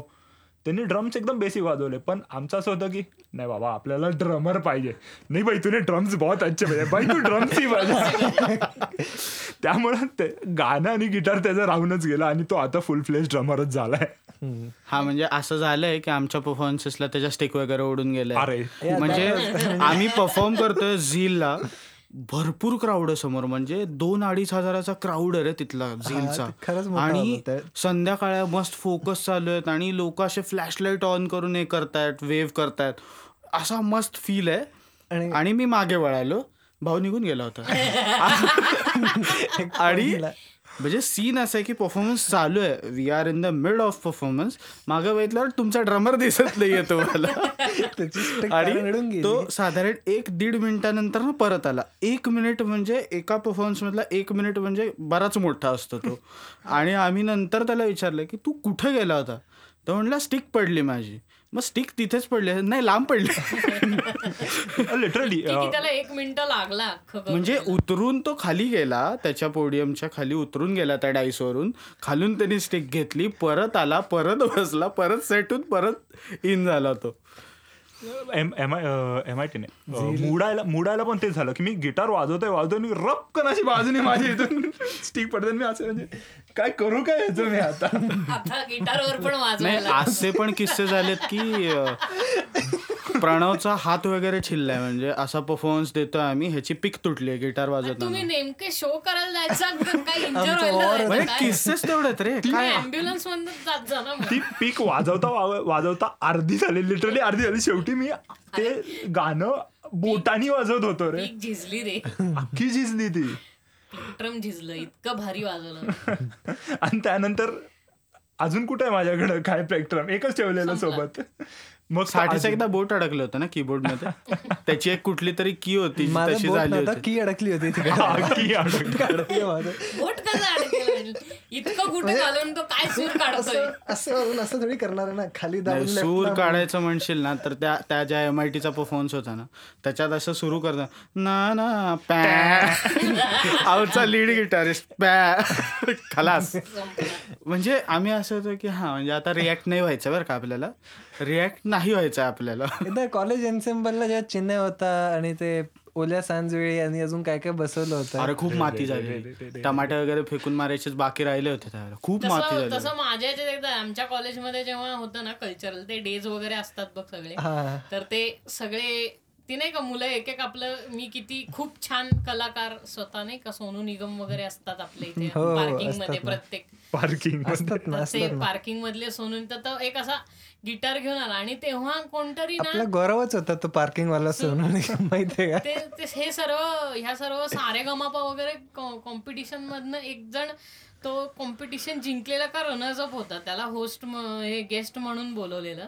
तर तो एकच जोक मला आठवतो की तो सगळ्यांसमोर आला, त्यांनी मस्त व्हाईट शर्ट आणि ब्लू जीन्स, एकदम टापटीप शूज बीज सगळं, आणि त्यांनी रेबॅनचा गॉगल घातलेला आणि तो गॉगल घालून गाणार होता. आणि त्यांनी हे आणली गिटार वगैरे आणली आणि गिटार त्यांनी स्टेजवरती लावली बरं का, म्हणजे ट्यून नव्हती गिटार, ट्यून गिटार तो घेऊन आलाच नव्हता.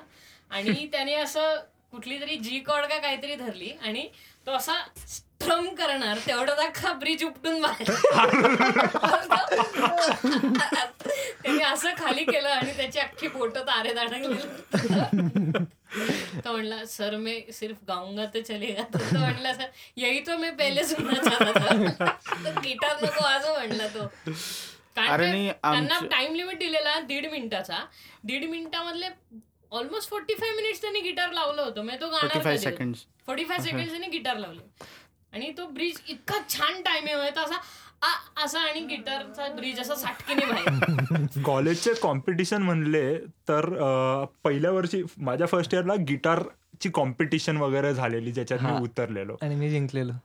हा कधी आता कॉम्पिटिशनचं नाव काय त्याच्या 4th फ्लोअरवर झालेलं, अरे नाही नाही ही कॉम्पिटिशन बेसमेंट वगैरे मध्ये झाली आणि माझ्याबरोबर वाजवणारी पोरं भारी होते, म्हणजे एक जण असा म्हणजे प्रॉपर ओपेत वगैरे, एकानी ओपेत वगैरे वाजवलेलं, एकानी असं काहीतरी भारी, अगदीच अशिक्षित मुलं होती हा एकदमच. अरे त्यामुळे की एक गिटारिस्ट पुढे जाऊन इंडियाच्या one of the famous bands मध्ये पण गेला. फेमस बँड्स म्हणजे त्यांना रोलिंग स्टोन मध्ये फीचर वगैरे भेटलेलं इंडियाच्या, कॅट कामिकाझे म्हणून. आणि त्यावेळेस मला गिटारचं प्राइज भेटलेलं, ह्याच्यावरून कॉलेज ह्याच्यामुळं कळून येतं की कॉलेजच्या लोकांना किती गिटार कळतं, हे त्यावेळेस कळून आलेलं मला. कारण काय कॉलेजच्या गिटारवरती चुरा के दिल मेला फर्स्ट प्राइज अरे मी चुकीचं तेरी दिवानी म्हणून सुद्धा प्राइज घेतलं रे तिथे. मी करेक्ट वाजवलेले. हा सगळ्यात चांगला गिटारिस्ट आहे. चुरा के दिल मेरा त्याने वाजवलं ते म्हणजे. आणि आम्ही मी स्वप्नील शिंदे आणि अजून एक कोणीतरी एक्झॅक्टली कौस्तुभ होता, अभिजित राणे पण होता. सो आम्ही बँड जे कोणी सिंगर होते त्यांना म्युझिकल अकम्पॅनिमेंट आम्ही होतो.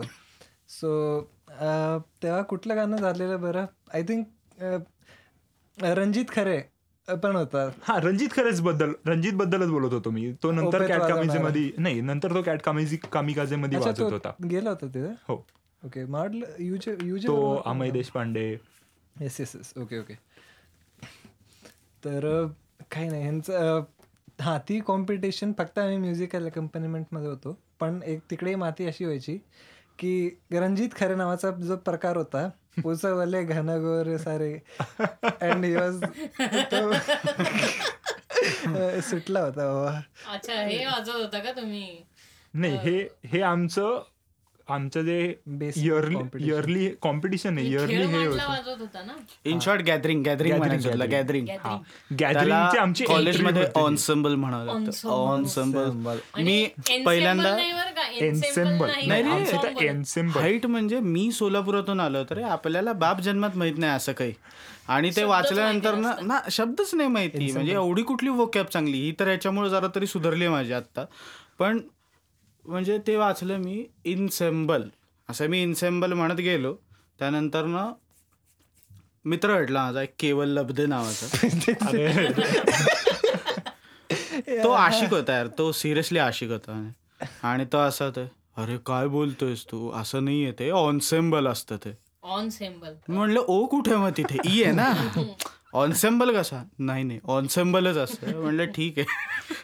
ते बफे आणि बुफे मधलं म्हणलं सरळ सरळ गॅदरिंग आहे आपल्या. ते शाळेत नाही का नोटीस पाठवायचे दप्तरात ना आपल्या, ते जास्त सोपं होतं माहिती का. आणि त्याला कल्चरल प्रोग्राम म्हणा ना, म्हणजे सोपं होतं कल्चरल प्रोग्राम.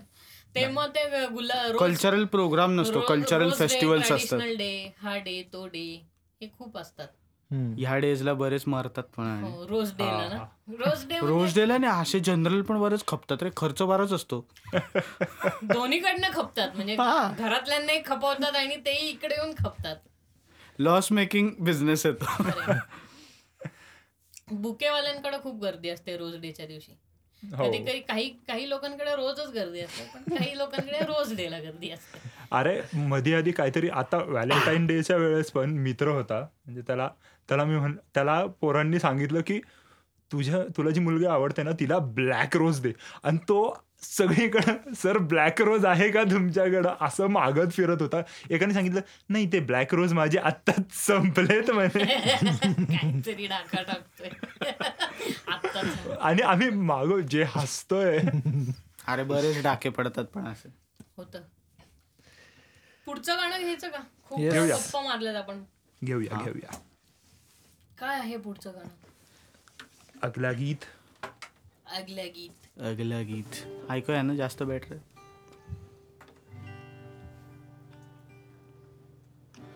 पाहिले ना मी तुला, तू मला न पाहिले ना मी तुला, तू मला न पाहिले ना कळे कधी कुठे मन वेडे गुंतले. पाहिले ना मी तुला,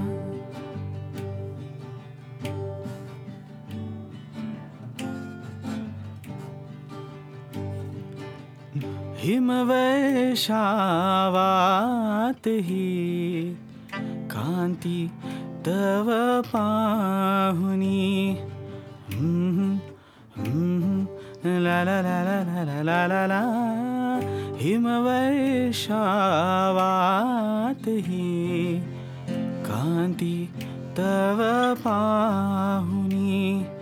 तारकान भातल्या लाजल्या मनातुनी. ओघळले हिम तुषार गालांवर थांबले आकळे, कधी कुठे मनवेडे गुंतले, राहिले न मी तुला.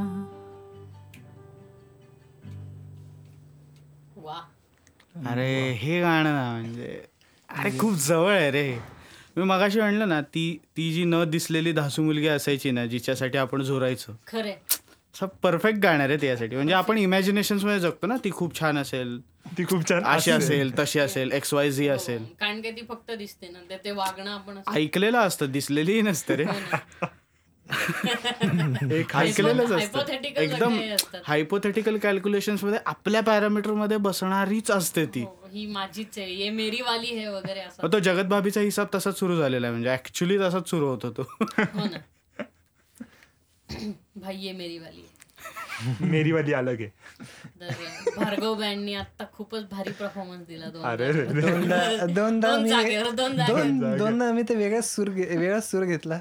मी म्हटलेलं तुला लिहून ठेव, हरकत खूप भारी झालं. साठ्याची सवय पाण्याची. हो मी तेच म्हटलं, तो त्याच्या क्रिएशन मध्ये इतका क्रिएशनच्या प्रेमात पडतो की तो विसरून जातो. अरे तो दुसरंच काहीतरी क्रिएट करतो रे, जे ऍक्च्युली रिलेव्हंट पण नसतं बऱ्याचदा.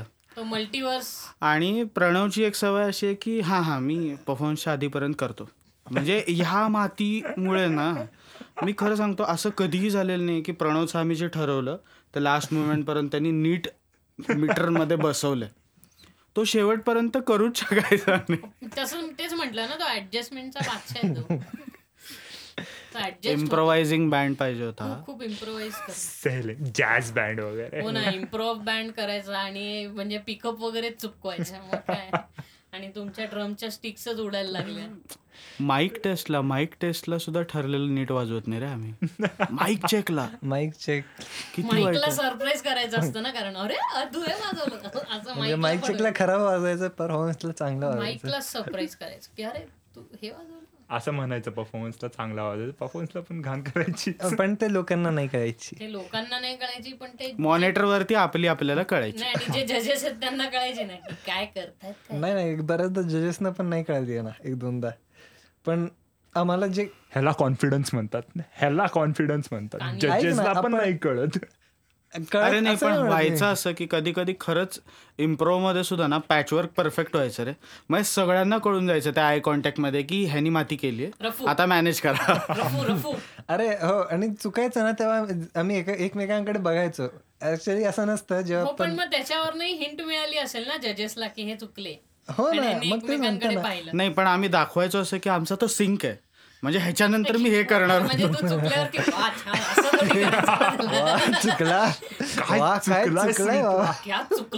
म्हणजे आम्ही असं वगैरे करायचो की हा आता साठे चुकला, परफेक्ट वही करणार आम्ही, हेच पाहिजे. आणि त्याच्यानंतर मारायचं.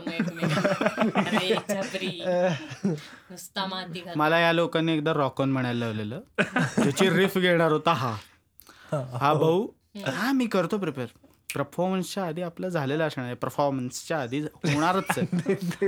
आणि त्या परफॉर्मन्सला मी असा हात बीत करून आता वाजवणार आहे प्रणव वगैरे असं वगैरे दाखवलं मी. याला माती झाली, प्राईजही मिळालं नाही, मला माहितीच नाही, आणि काहीच झालं नाही आयुष्यात, काहीच झालं नाही त्या दिवशी. मला माती झाली.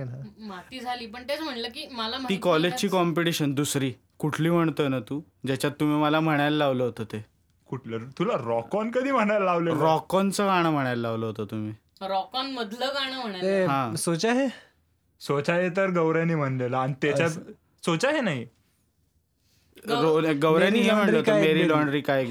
हा म्हणजे मेरी जेन का एक पॅकेट, मेरी जेन का एक पॅकेट ना. अरे मी त्या दिवशी ना असा कहून वरती बसून असं म्हणतोय कैसे बोलू, म्हणजे वैतागलो होतो रे मी पण वाजू.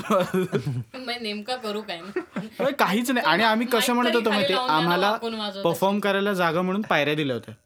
कॉलेजच्या एंट्रन्सच्या 12 पायऱ्या. मी आलेलो बास्केटबॉल कोर्टच्या समोर त्या पायऱ्या पाहिला तो गौरव. म्हणजे कुणाचा कुणाशी काहीही शून्य संबंध होता.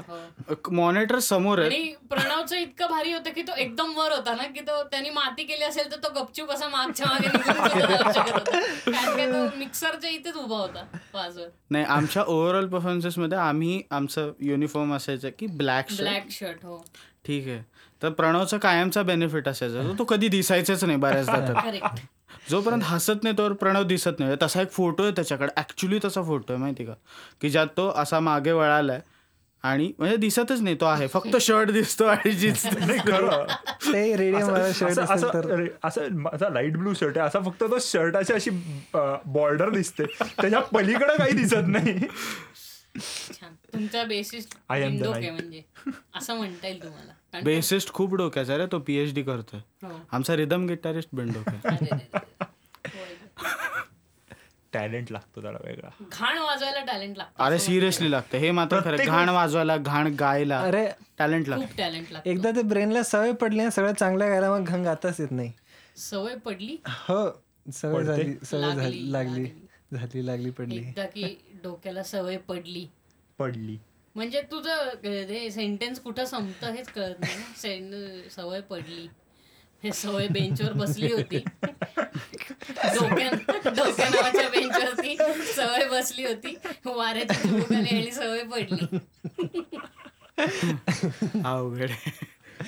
साठे सिरियसली काय बोललेल्याचा पत्ता नाही माहिती. हो ते मी मगाशीच सांगितलं की तो फक्त पुल्लिंगी शब्दच बोलतो.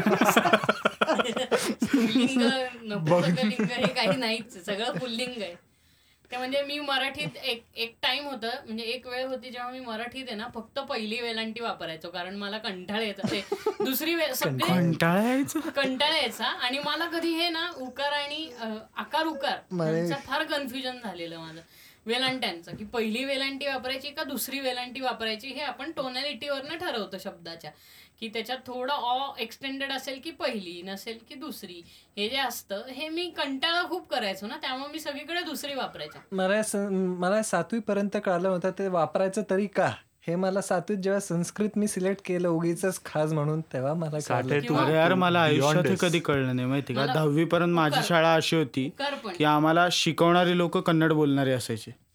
सो म्हणजे हा म्हणजे हे मराठी एवढ्या लेवलचं नाहीच रे. कन्नड किंवा तेलगू बोलणारे पण खूप भरपूर आहेत, पण माझ्या शाळेमध्ये कन्नड बोलणारे जास्त होते. सो मला इतक्या लेवलचं मराठी कळलंच नाही. आता बायको खूप चुका काढते रे, त्यामुळे भयानक चुका काढते ती. एका वाक्यात 4-5 वगैरे अशा चुका निघतात. काही खरं नाही. 4 वर्ष होतोय तो, आता नाही व्हायचा असं वाटतं. म्हणजे सुधारलंय. म्हणजे आता चितेला आग लावायची. 4 वर्ष ऑलरेडी झालेलं आहे. म्हणजे आता लग्न झालं की स्वाहा घ्या याच्याबरोबर ह्यालाही टाकून द्या. खूप घाण मराठी बोलतो. अशुद्ध मराठी बाबत आमकडे रँकिंग करूया. मराठी शुद्धता बाबत सगळ्यात पहिला नंबर मयूरचा.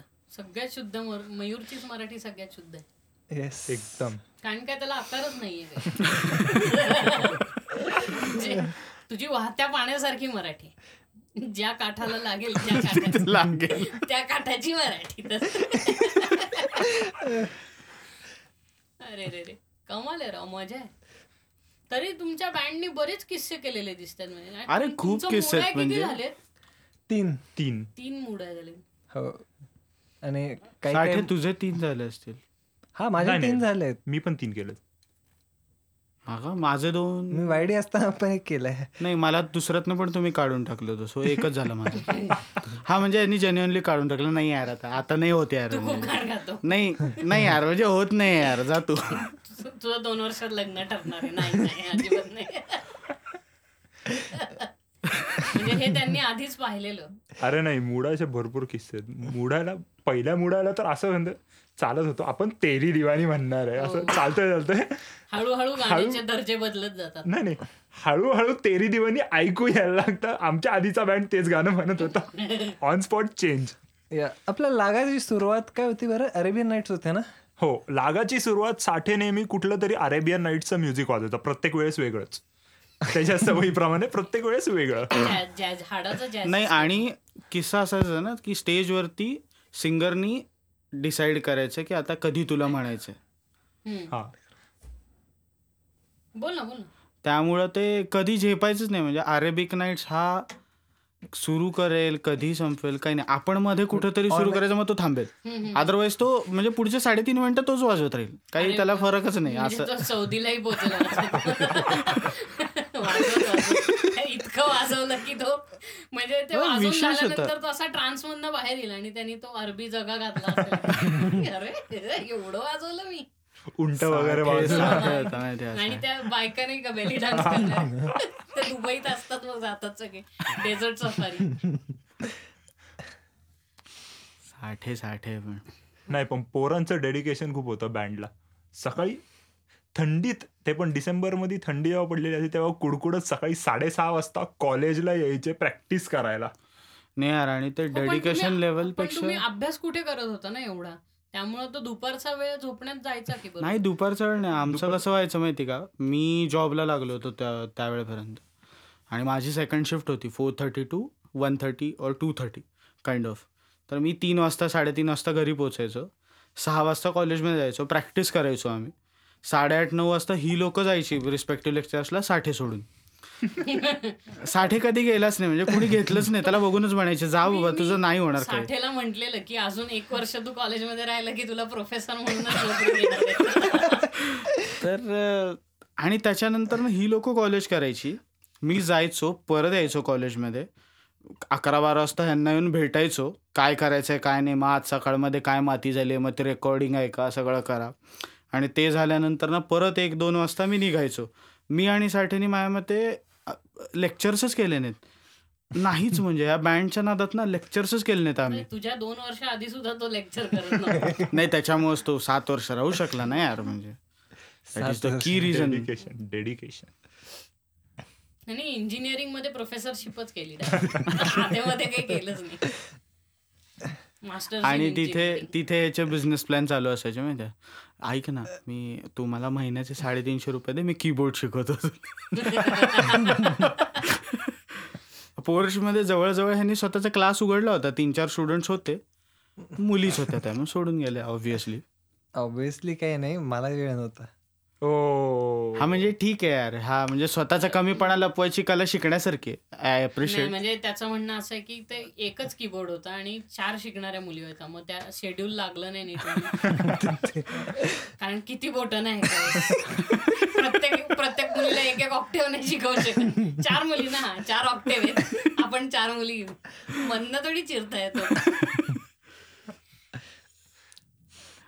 नाही पण साठे काही प्लॅन आहे का पुढं कीबोर्ड वगैरे शिकवायचा लोकांना? नाही मी आता नाही. But Sathe is the only person who is carrying music right now. Exactly. म्हणजे त्यांनी खरंच म्युझिकला अजूनपर्यंत तो आहे म्युझिक शी रिलेटेड कुठे ना कुठे. नाही आणि त्याची खूप भारी आहे ग्रीप म्युझिक वरती एकंदरीत तुमच्या सगळ्यांना. नाही त्याच्या डोक्यात फक्त ते फक्त आणि फक्त ते. एक्झॅक्टली. बाकीचं रिकाम ना फक्त ते. म्हणजे दर 2 दिवसांनी कुठला माणूस तुला ओसी देईल रे.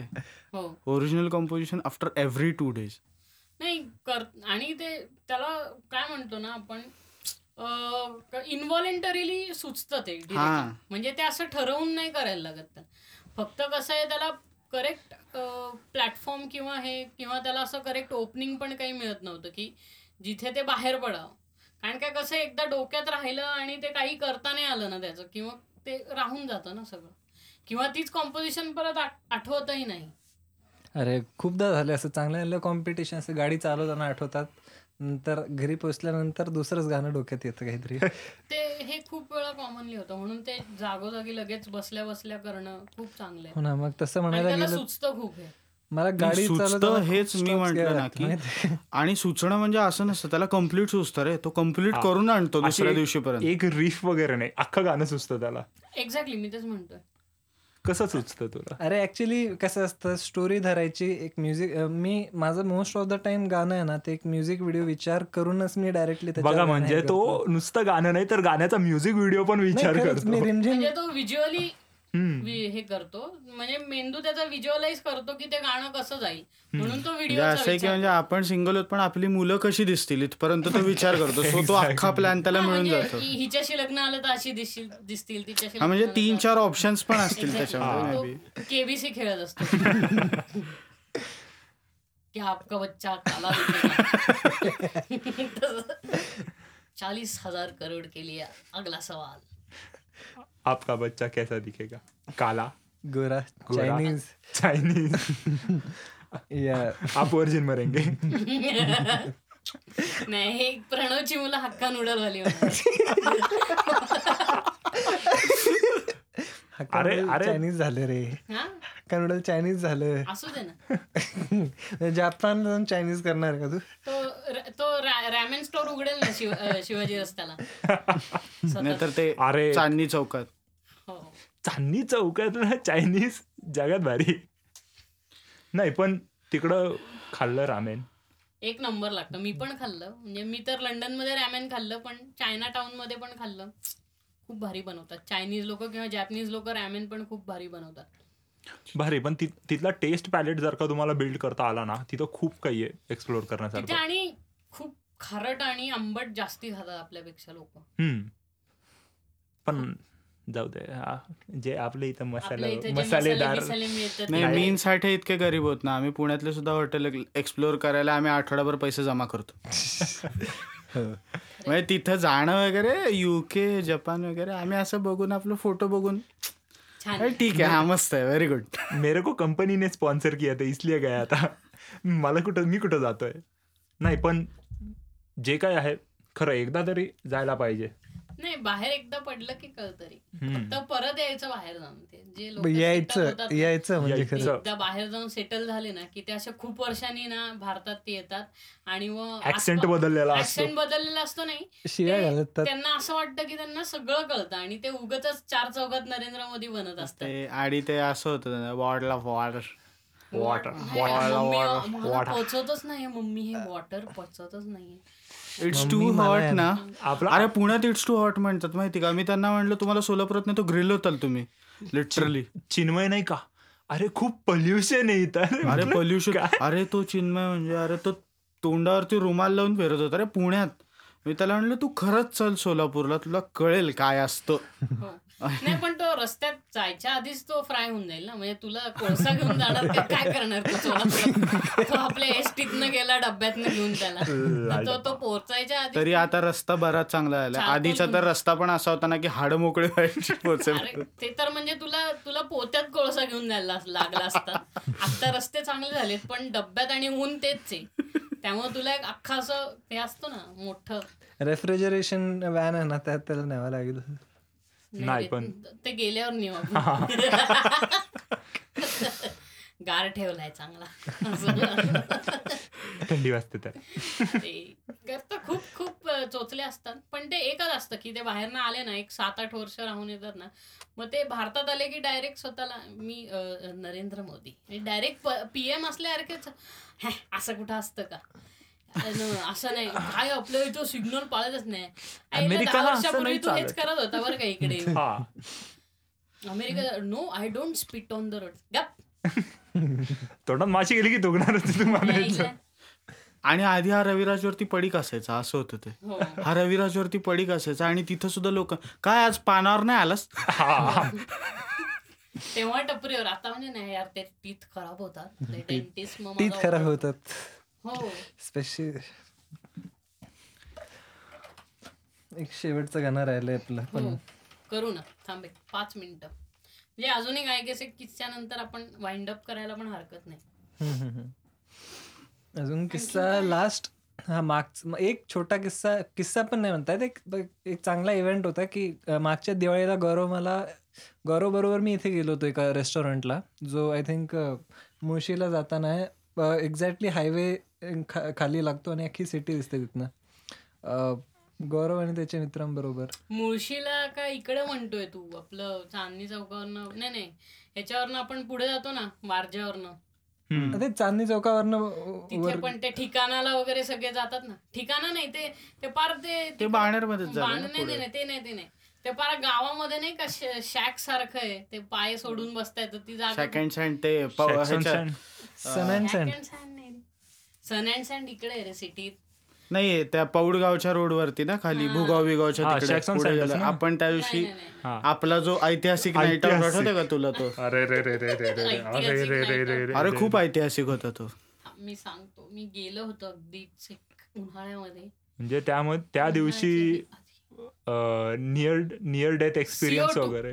कॅफे सीओ अच्छा सीओ टू त्या रस्त्याला ते टर्टल बे आणि सीओ टू ह्या इथे नाही का तिकडं पण एंटर करायच्या आधी ती दोन कॅफेज आहेत तिकडनं तुम्ही असं उभं राहिला की डायरेक्ट पुणे सिटी दिसतं. म्हणजे भूकंप झाला की कॅफे सकट भूकंप कॅफे सकट सगळे पुण्यात. नाही यार पण इथे भारी आहेत बरं का, म्हणजे प्लेसेस खूप भारी आहेत. कल्याणी नगरला वगैरे ते नाही त्यांनी सगळ्यांनी त्यांच्या बंगल्यामध्येच उघडल्यामुळे ते जरा खूप असं वेगळा वाईब वाटतो तिकडचा. गोव्यात गेल्यावर कसं वाटतं तसा तो असा वाईब वाटतो. किंवा इकडे म्हणजे तुम्ही जर बाहेर कुठं फिरला आता युरोपमध्ये वगैरे किंवा तिथे ते तसं आहे की ते रस्त्यावरती टेबल, आपल्या इथं अगदी रस्त्यावर टेबल मांडत नाही पण तो असं लुक आणि फील वगैरे तसं मांडूच शकत नाहीत ना. खात्री नाही रे काय होईल तशी, चोरीला सुद्धा जाऊ शकतात म्हणजे लोकांच्या मिसळमध्ये कावळा काय करणार म्हणजे. नाही पण तिथे आहे पण तिकडं चिल असतात लोक ह्या बाबतीत, बदलून द्यायला तयार होतात ना. आपल्याकडे थोडी ना तसं आहे, खायचं तर खा नाही तर दे सोडून. माझी थोडी ना चुकी आहे कावळ्याने केलं तसं मी घातलं का. नाईट लाईफ इकडचं खूप चांगलं आहे. म्हणजे माझा असं झालंय किस्सा की दुर्गाला गेलो होतो मी, कमेंटशाहीतल्या दुर्गाला. ॲज युजल पोहे घेतले, 2 चमचे खाल्ले, 3ऱ्या चमच्याला खाली माशी तडफडत होती. ते बघितल्यानंतर ना माझं असं होतं यार तू चेंज करून दे, 20 रुपये दिलेत मी तुला, तू चेंज करून दे. 2 चमचे खाल्लेत मी, आणून घातलंय का माशी ह्याच्यात. मी कशाला म्हणलं मी माशी पकडून खोदून आत ठेवून 2 चमच्यानंतर उघडून दाखवेन का, लॉजिक आहे का. त्यांनी नाही दिले मला पैसे, मी निघून गेलो तसाच शेवटी भांडून भांडून. प्रेमळ भयानक, खूप प्रेमळ. नाही असं माझ्या बरोबर तरी कधी झालं नाही की असं काही. खूप एकदा केस निघाला होता पण ते कसं रेप्युटेबल हॉटेल असल्यामुळे त्यांनी लगेचच चेंज करून दिलं. आईला केस निघाला म्हणून हो खेकडा मागवलेला, तर खेकडा मागवल्यानंतर ते राईसचा तो काय म्हणतो खेकडी होती कधी नाही रे खेकडा होता पण त्याच्यावर तो रस्सा ग्रेव्ही होती ना, तर ते ग्रेव्ही राईस बरोबर खात होतो तेव्हा त्यात असा मोठा किस्सा. माझं एकदा ह्याला झालं होतं मनाली, माहिती ना तुला मनाली, एरणवण्यातून खाली जाताना तिकडे लागतं बरोबर मनाली म्हणून. तिथे एकदा आम्ही काहीतरी पनीरची भाजी मागवली होती तर त्यात आम्हाला ते भांडे घासायच्या घासणीची तार आली आणि ती लक्षात आली म्हणजे ती भांड्याला लागलेलीच होती पण ती आली. आम्ही त्याला दाखवल्यानंतर ना त्यांनी डिश चेंज करून दिली, वरती एक कॉम्प्लिमेंटरी डिश पण दिली. म्हणला की तुम्ही डेझर्ट घ्या हवं तर, but we are really sorry. Kind of treatment अशी पण मिळते. पण हॉस्पिटॅलिटी ऍक्च्युली ही आहे, म्हणजे त्याला हॉस्पिटॅलिटी आपण म्हणतो की चूक झाली तर ती पण मान्य करणे किंवा हा म्हणजे जेन्युअनली मान्य करणे. कारण काय म्हणजे तो समोरचा जर हे असेल ना काय म्हणतो आपण कस्टमर जर त्यांना महत्वाचा असेल, कारण काय उद्या त्यांनी काही रिव्ह्यू लिहिला. आता आपल्याकडे ती भीती आहे रिव्ह्यूची, आधी ते नव्हतं. आता ते लोक झोमॅटोवरती तुम्हाला रिव्ह्यू नसतील तर तुम्हाला धंदाही मिळत नाही. झोमॅटोवरती झणझणीत लिहितात मध्ये काय लिहित आणि मग दणदणीत लागते असं होतं. नाही धंदा जातो काही लोक. अरे तुला माहिती का तो एक वेगळा बिझनेस आहे review writing. Being a writer मी डील करतो अशा बऱ्याच गोष्टींशी.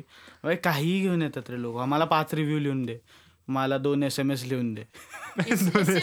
हा SMS मध्ये खासियत काय की तुम्हाला 140 कॅरेक्टर्स मध्ये मिनिंगफुल काहीतरी बसवायचं. You have the option of 140 characters, त्यातच जे काय असेल तो मुद्दा त्यातच बसवायचा जो त्याला सांगायचा आहे. येतात म्हणजे काहीही घेऊन येतात, असं आहे. रिव्ह्यूज लिहून येतात, SMS मध्ये लग्नाची पत्रिका, म्हणजे त्यांना क्लिक्स मिळवायचे असतात जास्ती म्हणून त्या म्हणजे तसंच थोडं म्हणजे वेबसाईटला करतात. This 10 things will reduce your stomach in 5 minutes. You won't believe the कधीच नाही झालं रे जाऊ दे ना. You won't believe what Shahrukh Khan it's in the morning असं लागलेलं असतं. जसं काय मला फरक पडतो मी बोटं घालणार तिकडे, कारण रात्रीचे 3 वाजलेत आणि मला करायला काम काही नाही, फक्त किडे आणि खास सोबत. मस्त आला आजचा एपिसोड. चला 3रं गाणं करूया. चलो बापरे तिसरा गाणं लोक म्हणजे दिवाळी आली की म्हणजे बंदच होत नाही. तिसरं गाणं म्हणजे असं नॉस्टॅल्जिया असला पाहिजे तो, सिरियसली नॉस्टॅल्जिक. म्हणजे आज आपण इतक्या गप्पा मारल्यात रादर आणि इतक्या जुन्या आठवणी काढल्यात ना, खरंच म्हणजे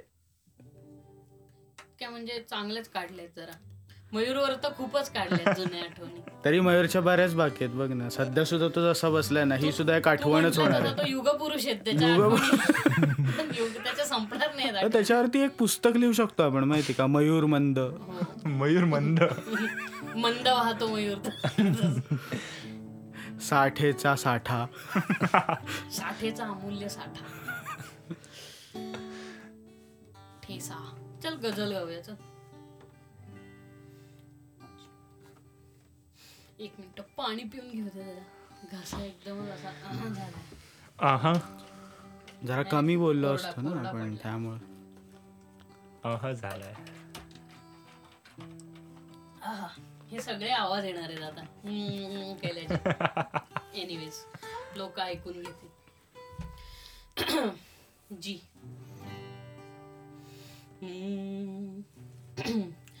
किस किस को बताएंगे जुदाई का सबब हम, किस किस को बताएंगे जुदाई का सबब हम, तू मुझे